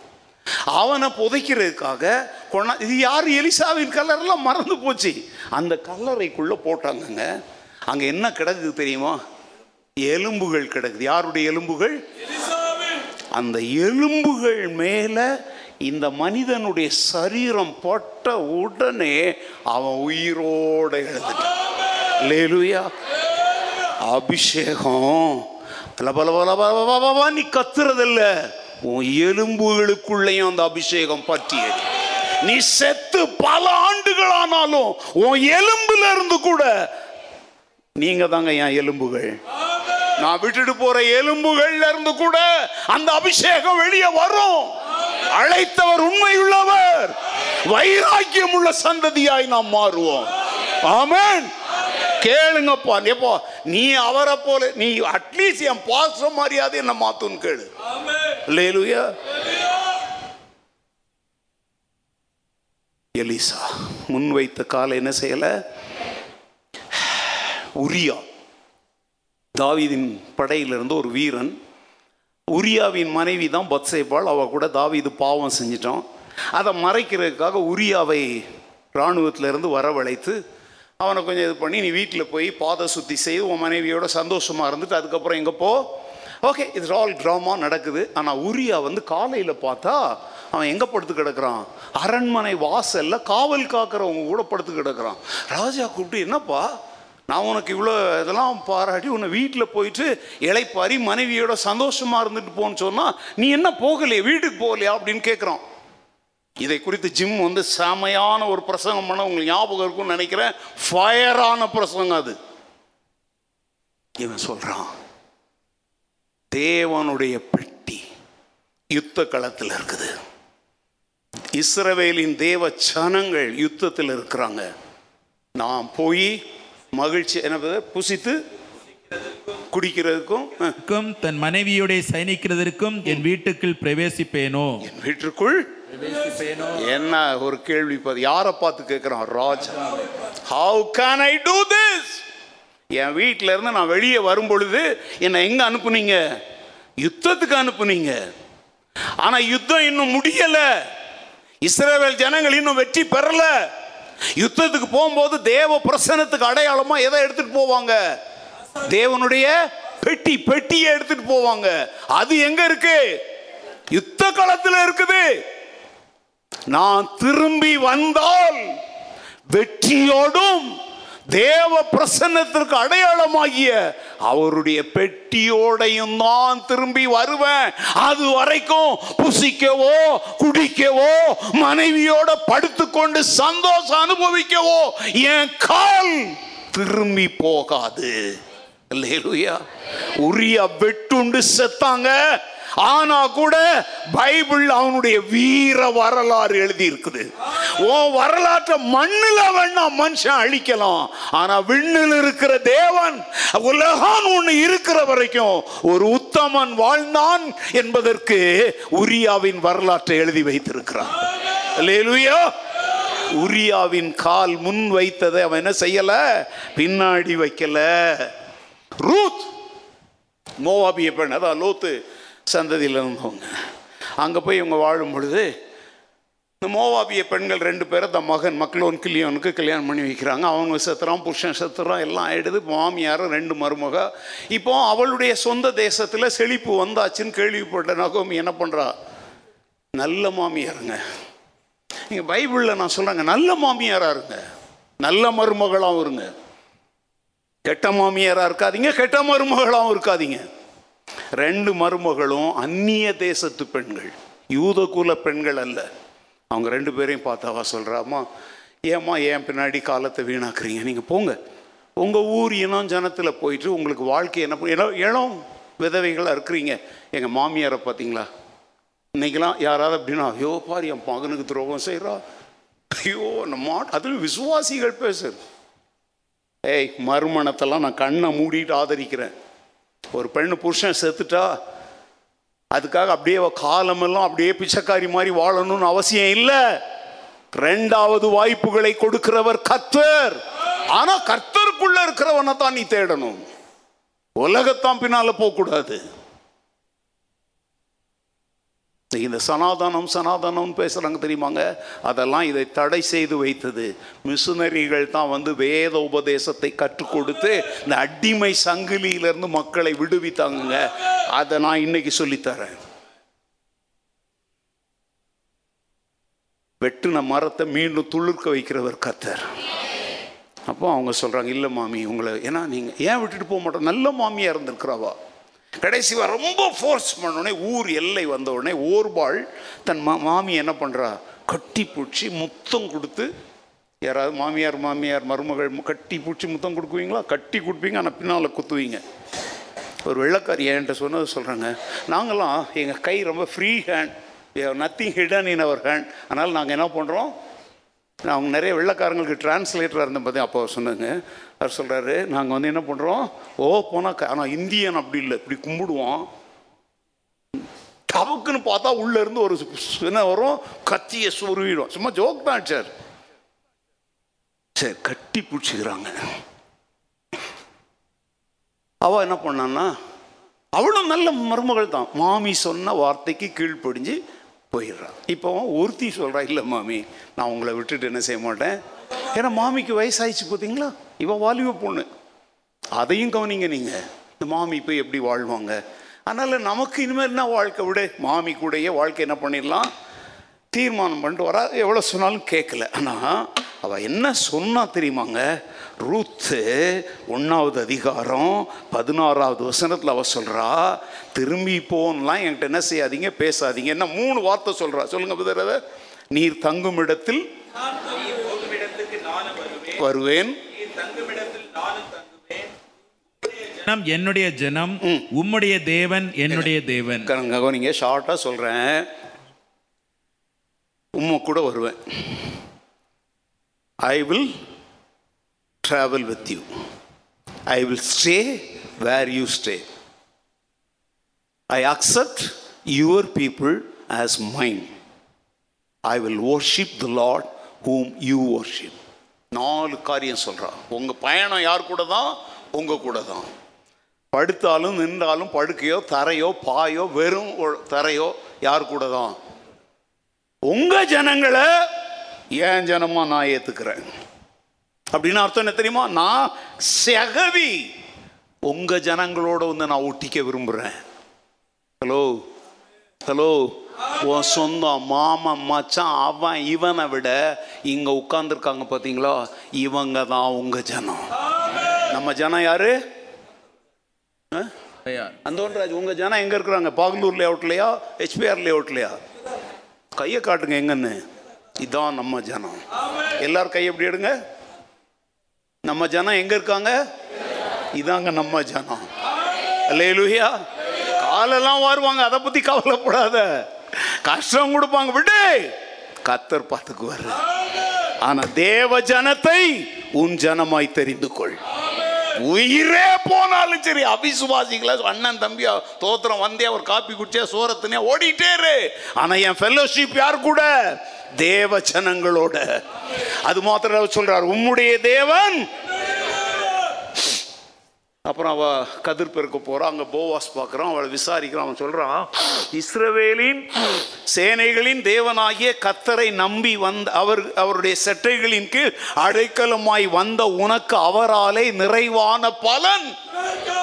அப்படின்னு சொன்னவனையே அவனுக்கு கணவராய் கத்தர் மாற்றி கொடுத்தார். தலலு நான் சொல்றான் உன்னுடைய முந்தின உத்தமத்தை பார்க்கிலும் உன்னுடைய பிந்தின உத்தமம் பெருசு. ஏன்னா இயர் பிறகு நீ போகாம என்ன ஒரு அற்புதமா? ஏங்க ரூத் புஸ்தகத்தெல்லாம் படிங்கங்க அப்படியே நெருப்பு பற்றி எரியுங்க நான் சொல்லும்போது அது உங்களுக்கு புரிய மாட்டேங்குது. நான் படிக்கிற மாதிரி படிங்க. அப்படியே எஸ்தர் புஸ் எங்க எஸ்தர் புஸ்தகத்தில் வந்து எஸ்தர் புஸ்தகம் ஒன்று ரூத். எஸ்தர் புஸ்தகத்துலலாம் தேவன்கிற வார்த்தையே இல்லை. ஆனால் அது என்ன ஃபயரா ரூத் புஸ்தகம் சின்ன புஸ்தகம் நான் படிங்க. அப்படியே நெருப்பு பற்றும் உங்களுக்குள்ள. வைராக்கியம் பற்றும். கடைசி போவாச திருமணம் பண்ணுறா அவங்களுக்கு பிறந்த மகன் பேர் என்ன பேர். ஏங்க அங்கே யாருங்க? அந்த கடைசி அதிகாரத்தில் போட்டிருக்குல்ல. அவ நகோமியே அந்த பேர குழந்தைய கொஞ்சிட்டு தான் மரித்தா. யார் அது? போவாசுக்கும் ரூத்துக்கும் பிறந்த மகன் பேரை உங்களால இன்னும் ஈசாய். ஈசாயினுடைய மகன் யாரு? தாவீதின் குமாரன் என்று அழைக்கப்பட்டவர் யார்? பிரைசலாள் எங்க ஏங்க சேற்றில் முளைத்த செந்தாமரை ஆகிய ரூத் அவளுடைய வயிற்றின் சந்ததி யூத கோத்திரத்தில் இயேசு வந்து பிறந்தார். இல்லையா?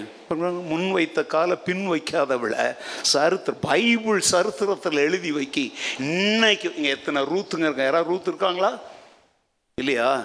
அடுத்தால யாருக்கா பொம்பளை பிள்ளை பிறந்தா ரூத்துன்னு வைங்க. நீங்க பார்த்த ரூத்து கேவலமான ரூத்தா இருக்கலாம். நான் சொல்றது பைபிள் ரூத்து. பேர் வைக்கும்போது சிலர் ஐயோ அவங்க வீட்டில் ஒரு பொண்ணுங்க அவங்க வீட்டில் வச்சா வச்சுட்டு போட்டு உன் வீட்டில் வை. ஒரு சத்தம் வருதா பாரு சரி. ரூத்தை கத்தர் கனம் பண்ணாரா? ரெண்டே ரெண்டு காரியத்தை சொல்லி அனுப்புகிறேன் மத்தே அவன் பேர் இன்னொரு பேர் அவனுக்கு இருக்கு லேவி. அவன் என்ன வேலை செஞ்சான் தெரியுமா? டேக்ஸ் கலெக்டர் ஆயத்துறையில் உட்காந்து அந்த உட்காந்து எழுதுவாங்களே ஒரு பெட்டி அதில் உட்காந்து வரி வசூலிச்சிட்டு இருக்கிறான். அந்த வழியை இயேசு வர்றார். அங்கே ரோம அரசாங்கத்துக்கு அவன் வேலை செய்கிறான் மூணு நிருப மூணு சுவிசேஷத்தில் எழுதியிருக்கான் மத்தை ஒம்பது ஒம்பது மார்க் ரெண்டு நாலு லூக்கா அஞ்சு இருபத்தேழு. மூணு ஒரே வசனம். ஆண்டவர் அவனை பார்த்து நீ எனக்கு பின்னாடி வா அப்படிங்கிறார். ஐயோ நான் போய் கணக்கு வழக்கெல்லாம் ஒப்படைக்கணும். ரோம் அரசாங்கத்து நான் கவர்மெண்ட் சர்வெண்ட். எதுவுமே பேசலைங்க. அப்படியே எழுந்து பின்னால் அவன் திரும்ப ஒரு ரெண்டு நாள் கழிச்சுட்டு ஆண்டவரே நான் உங்கள் கூட கூப்பிட்டீங்க வந்தேன். நான் போய் என் வேலையை பார்க்கட்டும் நான் கவர்மெண்ட் சர்வெண்ட் அப்படி இப்படிலாம் அவன் ஏதாவது பேசினானா அப்படியே அவர் பின்னாலே போயிட்டாங்க. அவனை கொண்டு எழுதப்பட்ட சுவிசேஷம் தான் மத்திய சுவிசேஷம். இறையியலின்படி இயேசு ராஜா அப்படிங்கிற கருப்பொருளை மையமாக வைத்து எழுதப்பட்ட புஸ்தகம் தான் இது. மத்திய சுவிசேஷம். அல்லேலூயா பாருங்க என்ன ஒரு உன்னதமான நோக்கத்தோட தேவன் அவனை அழைத்திருக்கிறார். முன் வைத்த காலம் என்ன செய்யலை? கடைசியாக சொல்கிறேன் பேதுரு. பீட்டர். மீன் பிடிச்சிட்டு இருந்தான் வலையெல்லாம் ஒன்றுமே இல்லை. தோல்வியான நேரத்தில் ஆண்டு அழைக்க என் பின்னாடி வா உங்களை என்ன ஆக்குவேன்? அவன் கூட யாரையும் அழைத்தார். யாக்கோபு யோவானையும் அழைக்கிறார். இவனே ஒரு முறை ஏசுகிட்ட கேட்குறான் எல்லாத்தையும் விட்டுட்டு உங்கள் பின்னாடி வந்தமே. எங்களுக்கு என்ன? முட்டாள்தனமாக கேட்டான். இன்னொரு இடத்துல வர்றோம். யோவான் ஆறாவது அதிகாரத்தில் அறுபத்தெட்டாவது வசனத்தில் வரும்பொழுது நிறைய பேர் அவருடைய கடினமான உபதேசங்களை கேட்டுட்டு இது கடினமான உபதேசம் இதை யாரு கேட்பாங்கன்னு சொல்லிட்டு என்ன பண்ணாங்க? பின்வாங்கி போகிறாங்க அப்போ இயேசு தன் சீஷர்களை பார்த்து கேட்குறாரு நீங்களும் போய்விட மனதாய் இருக்கிறீர்களோ அப்போ பேதுரு சொல்ற ஆண்டவரே யாரிடத்தில் போவோம். நித்திய ஜீவ வசனங்கள் உம்மிடத்தில். இல்லையா சொல்லுவீங்களா? யாரிடத்தில் நாங்க போவோம் ஆண்டவரே? கண்டுக்கிட்டான் கண் திறந்துருச்சு. நித்திய வாழ்வை தருகிற வார்த்தைகள் யார்கிட்ட தான் இருக்குது? எல்லாரும் பின்வாங்கி போறாங்க. ஆனா பேதுரு சொல்றான் யாரிடத்தில்? இந்த கால வேளையில் மத்தியானம் ஆயிடுச்சுல்ல மத்தியான வேளையில். ஏன்னா ஆராதனை ஆரம்பிக்கிறது தான் எங்கள் மைண்டில் இருக்கும். மத்தியானம் வர்றது மைண்டில் வராது. உங்களை பார்த்து நான் கேட்குறேன் அந்த சர்ச்சில் ரொம்ப நல்லா இருக்குது ஒர்ஷிப்லாம் சூப்பராக இருக்குது வரியா? நீங்கள் என்ன சொல்வீங்க? ஏன் வர மாட்டீங்க எங்களுக்கு போதுமான நித்திய வாழ்வுக்குள்ள நடத்துகிற வசனங்கள் இங்கே கிடைக்குது. நம்ம சர்ச்சு ஆரம்பித்த காலத்தில் ஒரு சிஸ்டர் அவங்க கூட இதை பார்த்துக்கிட்டு தான் இருப்பாங்க. அப்பப்போ ஒரு ஊருக்கு போயிட்டு வருவாங்க. வருஷத்துக்கு ரெண்டு தடவை. திருன்னு ஆரம்பிக்கும் அந்த ஊர். எனக்கு கோபமாக வரும். அப்புறம் என்ன செய்வாங்க? இங்கே கூட அங்கங்கே எங்கெங்கே பாஸ்டிங் தடிக்கி விழுந்தா பாஸ்டிங் ப்ரேயர் தான். எனக்கு ஒரு நாள் ரொம்ப கோபம் வந்துருச்சு. உடனே அவங்க ரொம்ப மூத்த விசுவாசிங்க. என்னை விட வயசுலேயும் மூத்தவங்க. உடனே அவங்கள கூப்பிட்டு சொன்னேன். உங்களுக்கு இந்த பெங்களூரில் எந்த சர்ச் ஏங்க அப்போனா நம்ம சர்ச்சில் ஒரு பதினஞ்சு பேர் இருபது பேர் இருந்த காலத்தில் அப்போவே நான் இப்படி பண்ணேன்னா இப்போ விடுவேன்னா பத்து பதினஞ்சு பேர் இருக்கும்போதே நான் எடுத்த முடிவை சொல்கிறேன் அவங்கள கூப்பிட்டேன். பாருங்கள் நீங்கள் அடிக்கடி ஊர் சுத்த போகிறீங்க சர்ச்சில் நீங்கள் இருக்க மாட்டீங்க. உங்களுக்கு இந்த சர்ச்சு ஒத்து வராது. இந்த பெங்களூரில் உங்களுக்கு எந்த சர்ச்சு பிடிச்சிருக்குன்னு சொல்லுங்கள் நானே உங்களை கூட்டிகிட்டு போயிட்டு அந்த பாஸ்டர்கிட்ட இன்ட்ரடியூஸ் பண்ணிவிட்டு அந்த சர்ச்சில் உங்களை விட்டுட்டு வந்துடுறேன் அப்படின்னு ரொம்ப ஸ்ட்ரிக்டாக பேசினேன். அவங்க என்ன சொன்னாங்க தெரியுமா? நான் எங்கேயும் போக மாட்டேன். எங்கேயும் போக மாட்டேன்னு அப்பப்போ கட்டு அடிச்சுட்டு சுற்றுறீங்க அது எனக்கு கோபத்தை உண்டாக்குது. ஏன் போக மாட்டீங்க அப்படின்னு அவங்க சொன்னாங்க. இங்கே கிடைக்கிறத ஜீரணம் பண்ண முடியாமலேயே கிடக்கிறேன். அதாவது என்னன்னா இங்கே கிடைக்கிற உணவையே இன்னும் நான் என் வாழ்க்கையில் ப்ராக்டிஸ் பண்ணாமல் ஜீரணம் பண்ணாமல் உட்கார்ந்துருக்கிறேன். இன்னொரு சர்ச்சி எனக்கு தேவையான் அப்போ இனிமேல் ஒழுங்காக இருப்பீங்களா? அப்படின்னு ஒழுங்காக இருக்கிறேன் அப்படின்னாங்க. உங்களுக்கும் கேட்குறேன் சும்மா அங்கே ஓடுறது இங்கே ஓடுறது அங்கே அந்நிய பசங்க அதெல்லாம் போட்ட நிறுத்து. யாரிடத்தில் போவோம்? கர்த்தர் கொண்டாந்த இடத்துல. கர்த்தர் நாட்டின தோட்டத்தில் கடைசி வரை நிலைத்திருந்து நிலைத்திருக்கிறதுல காணி கொடுப்பேன். இல்லையா ஒரு வைராக்கியம் இருக்கணும் ஐயா நமக்கு. நான் சொல்றேங்க நான் நிக்கிறேன்ல வைராக்கியமா? நீயும் இல்லை முன் வைத்த கால் என்ன செய்ய வேண்டாம்? கத்த நமக்கென்று ஒரு பெரிய மகிமையான நாட்களை வைத்திருக்கிறார். இந்த இடத்த வாங்குறோம். இன்னைக்கு அது உங்களுக்கு அற்புதமா தெரியாதுங்க. இந்த தெரு இன்னும் மாறும் பொழுது ஆஹா அந்த நேரத்தில் நம்முடைய பாஸ்டரும் சகோதரர்களும் ஒரு புத்திசாலித்தனமான காரியத்தை செஞ்சாங்க அப்படின்னு நீங்க மகிழ்ந்து களி கூறுகிற ஒரு நேரம் வரும். அப்போ ஒருவேளை நான் இருக்க மாட்டேன். எதற்காக இதை சொல்றேன் தெரியுமா? பயதிரு முன்னால வச்ச கால் என்ன செய்யல? இன்னைக்கு நம்ம ஜெபம் பண்ண போறோம். எத்தனை பேரை சொன்னேன் யாரு? ஆபிரகாம் மோசே எலிசா அஹ், உரியா ரூத் மத்தேயு என்கிற லேவி. இந்த ஏழு பேர்ல யாராவது ஒருத்தரா நீங்க மாற விரும்புறீங்களா? யாராவது மாறுங்க. ஆனா அவங்க எல்லாருமே யார் சொல்லுங்க? முன் வைத்த காலை இவ்வளோ நேரம் எடுத்து பிரசவம் பண்ணியிருக்கிறேன். எவ்வளோ ஒன் ஹவருக்கு மேலே எக்ஸ்ட்ரா ஒன் ஹவர் எடுத்திருக்கிறேன். கத்தர் உங்களோட பேசினாரா இன்னைக்கு தீர்மானம் எடுக்கலனா நீங்கள் என்னைக்கு எடுப்பீங்க? எல்லாரும் எழுந்துன்ற ஆண்டவரே இன்றைக்கு உங்களுடைய மகன் மூலமாக எங்களுடைய ஊழியக்கார் மூலமாக எங்களுக்குள்ள ஒரு அனல் மூட்டி நீர் விட்டிருக்கிறீர். உண்மையா? உங்களுக்குள்ள ஒரு நெருப்பு மூட்டி விட்டிருக்கிறார் ஆண்டவர். முன் வைத்த காலை நான் பின் வைப்பதில்லை. விசுவாச பயணத்தை தொடருவோம். விசுவாச ஊழியத்தை தொடருவேன். ஜெபி போலாரும் ஹalleluya பிதாவே உமக்கு நன்றி ஆண்டவரே. இந்த நேரத்தில் எங்களோடு நீர் பகிர்ந்து கொண்ட உடைய வார்த்தைகளுக்காக ஸ்தோத்திர ஆண்டவரே. வார்த்தைகளை கொண்டு எங்களோடு நீர் ஆண்டவரே திட்டமும் தெளிவுமாக பேசினதற்காக ஸ்தோத்திர ஆண்டவரே. ஆமாண்டவரே உலகம் எங்களை பல காரியங்களிலே பின்னே இழுக்கிறது ஆண்டவரே.